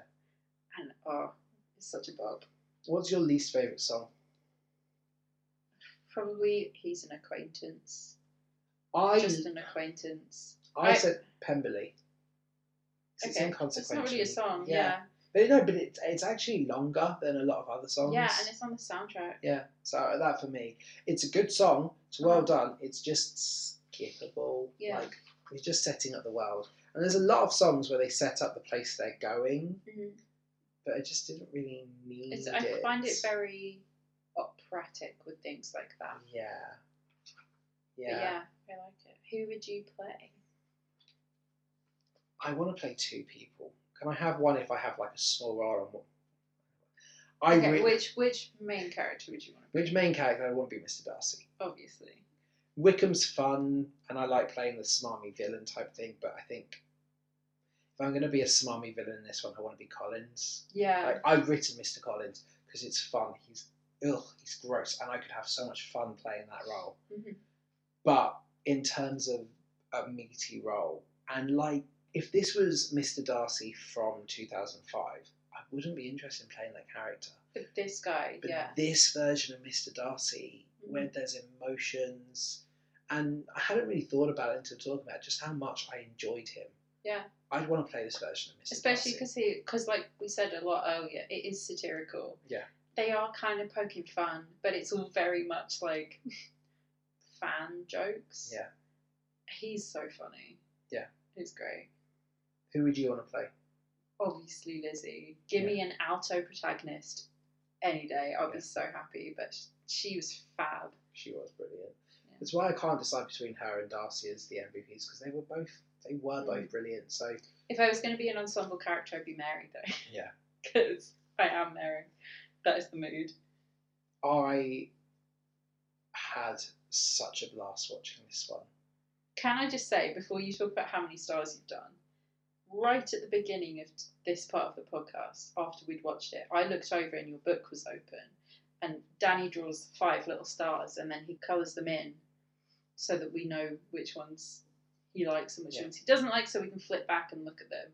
And there were only two stars coloured in, and I have been so upset the entire time we've been talking about this because I saw two stars. You were looking at the Wiz. Was I? Was I looking at the wrong page? I gave this five stars. Yay! Amazing. I wrote this in black ink. Well, And I you were saw looking- the two stars. uh, Yeah, because and I was didn't really want you upset. seeing it, so I went back to the start of my notes. You were looking at the tricked whiz. me. That's mean. I I absolutely had all. Did you do it's the fact that Pride and Prejudice is written on a different page? Not, It was upside down. I I I loved this. Cool. I Me too. For a musical we haven't, neither of us have seen. well, obviously I've never seen any of them. That's the point. Yeah, but I haven't seen this. And for both of us to enjoy it so much. It was brilliant, and I do really recommend anyone who hasn't, and I'm sure you know we're probably in a majority for once of people who've seen this. Mhm. if you've stuck with us this long just because you like Pride and Prejudice and you've not seen this show, if you're, I don't know how you access it abroad. We're obviously in England. It's on Amazon. Amazon Prime for free. Seriously, check out two hours, 10 minutes, and you will have such a blast. Yeah. If you can access this in America, I don't know if Amazon Uh, Prime. on so Paul Gordon, Yeah. his website, you can access it through. You can watch Good. it all on there. Do. It's, and even if you if you haven't seen the musical and for some reason you're still here, thank you. But if you also aren't a fan of Pride and Prejudice and you've never seen it before, this is like entry level Pride and Prejudice. I would say it's above entry level. I would say. like well, some of the jokes, but Pride and Prejudice and Zombies is kind of anyone could watch it and kind of Yeah. get a sense of plot, but maybe the irony this is is lost. such a like chill, Yeah. fun Pride and Prejudice. And if you've watched Pride and Prejudice in the past and it's not agreed with you, and I don't know why you'd still be listening at this point if, yeah, if that's the case. You Probably still we're doing Pride and Prejudice, but oh, skip. But if you have that mentality, because I'll be honest, I watched Pride and Prejudice with Kira Knightley out the corner of my eye. Like, it wasn't something I could focus on. I'm not a period drama person. Like, Mhm. I've not watched Downton Abbey. I can imagine I'd hate it, Downton Abbey isn't a period drama. It well, comes it is a across- period yeah, drama. It but comes it's across not- it. They put them in the same kind of style. For me, it's one I'd have to really watch. But, but, but Downton Abbey is World War Two. I- The same genre.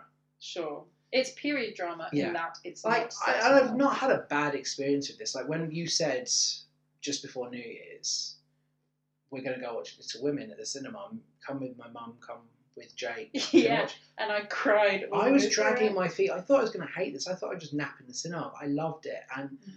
if you are somebody who the idea of this style makes you groan inside, please, please give this a chance because Yeah. it was just amazing. incredible. I didn't think I'd enjoy it as much as I did. I thought it'd just be similar to like, oh well, Drew's going to really like this one. And do you know what?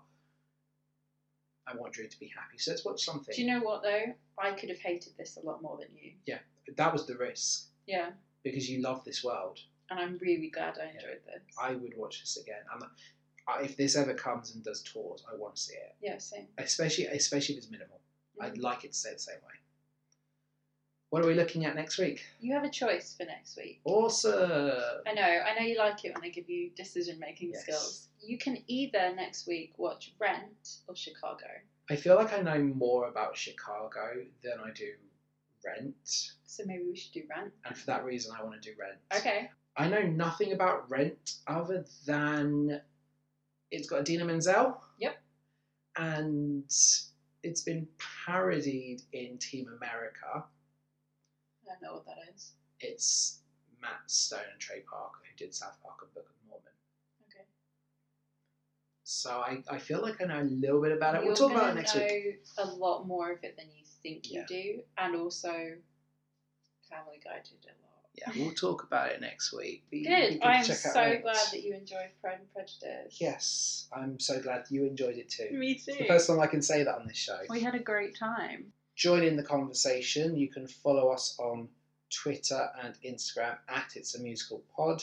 You can listen to us on Apple Podcasts. You can listen to us on Spotify, Podbean, Google Podcasts, whatever your listening platform for podcasts. Mhm. Give us a follow, give us a review, let us know your thoughts on the show. You can contact us on email. At it's a musical pod at gmail.com. Yes. You know, I, I saw t- this week, you know, I've been looking at the analytics for the first time. Mhm. People in Australia have been listening to us. We were 63rd Yeah. in the performing arts charts in Australia. Shout which- out if you're if you're listening to this and you're in Australia, drop us a tweet, like DM us and tell us that who you Yeah. are. We'll I- shout you out. to me, that was amazing. Mhm. Just was really nice. Like, I was like, wow, Yeah. I've got family in Australia, but I don't think they listen to us. No, I don't know anyone in No, Australia. so thank you. And there's other places in the world that people are listening. Like, I was crazy to think we've got like viewers in Mexico. Mm, Like, it's just- Azerbaijan. yeah, it's crazy. So, shout out to our, our listener. In so if you are Azerbaijan. listening to us in a part of the world that you feel is kind of doesn't get get that recognition, tell us where you're listening. We'll give you a shout Yeah. out. So thank you for sticking with us. Yeah, and join us next week when we figure out how we're going to pay rent.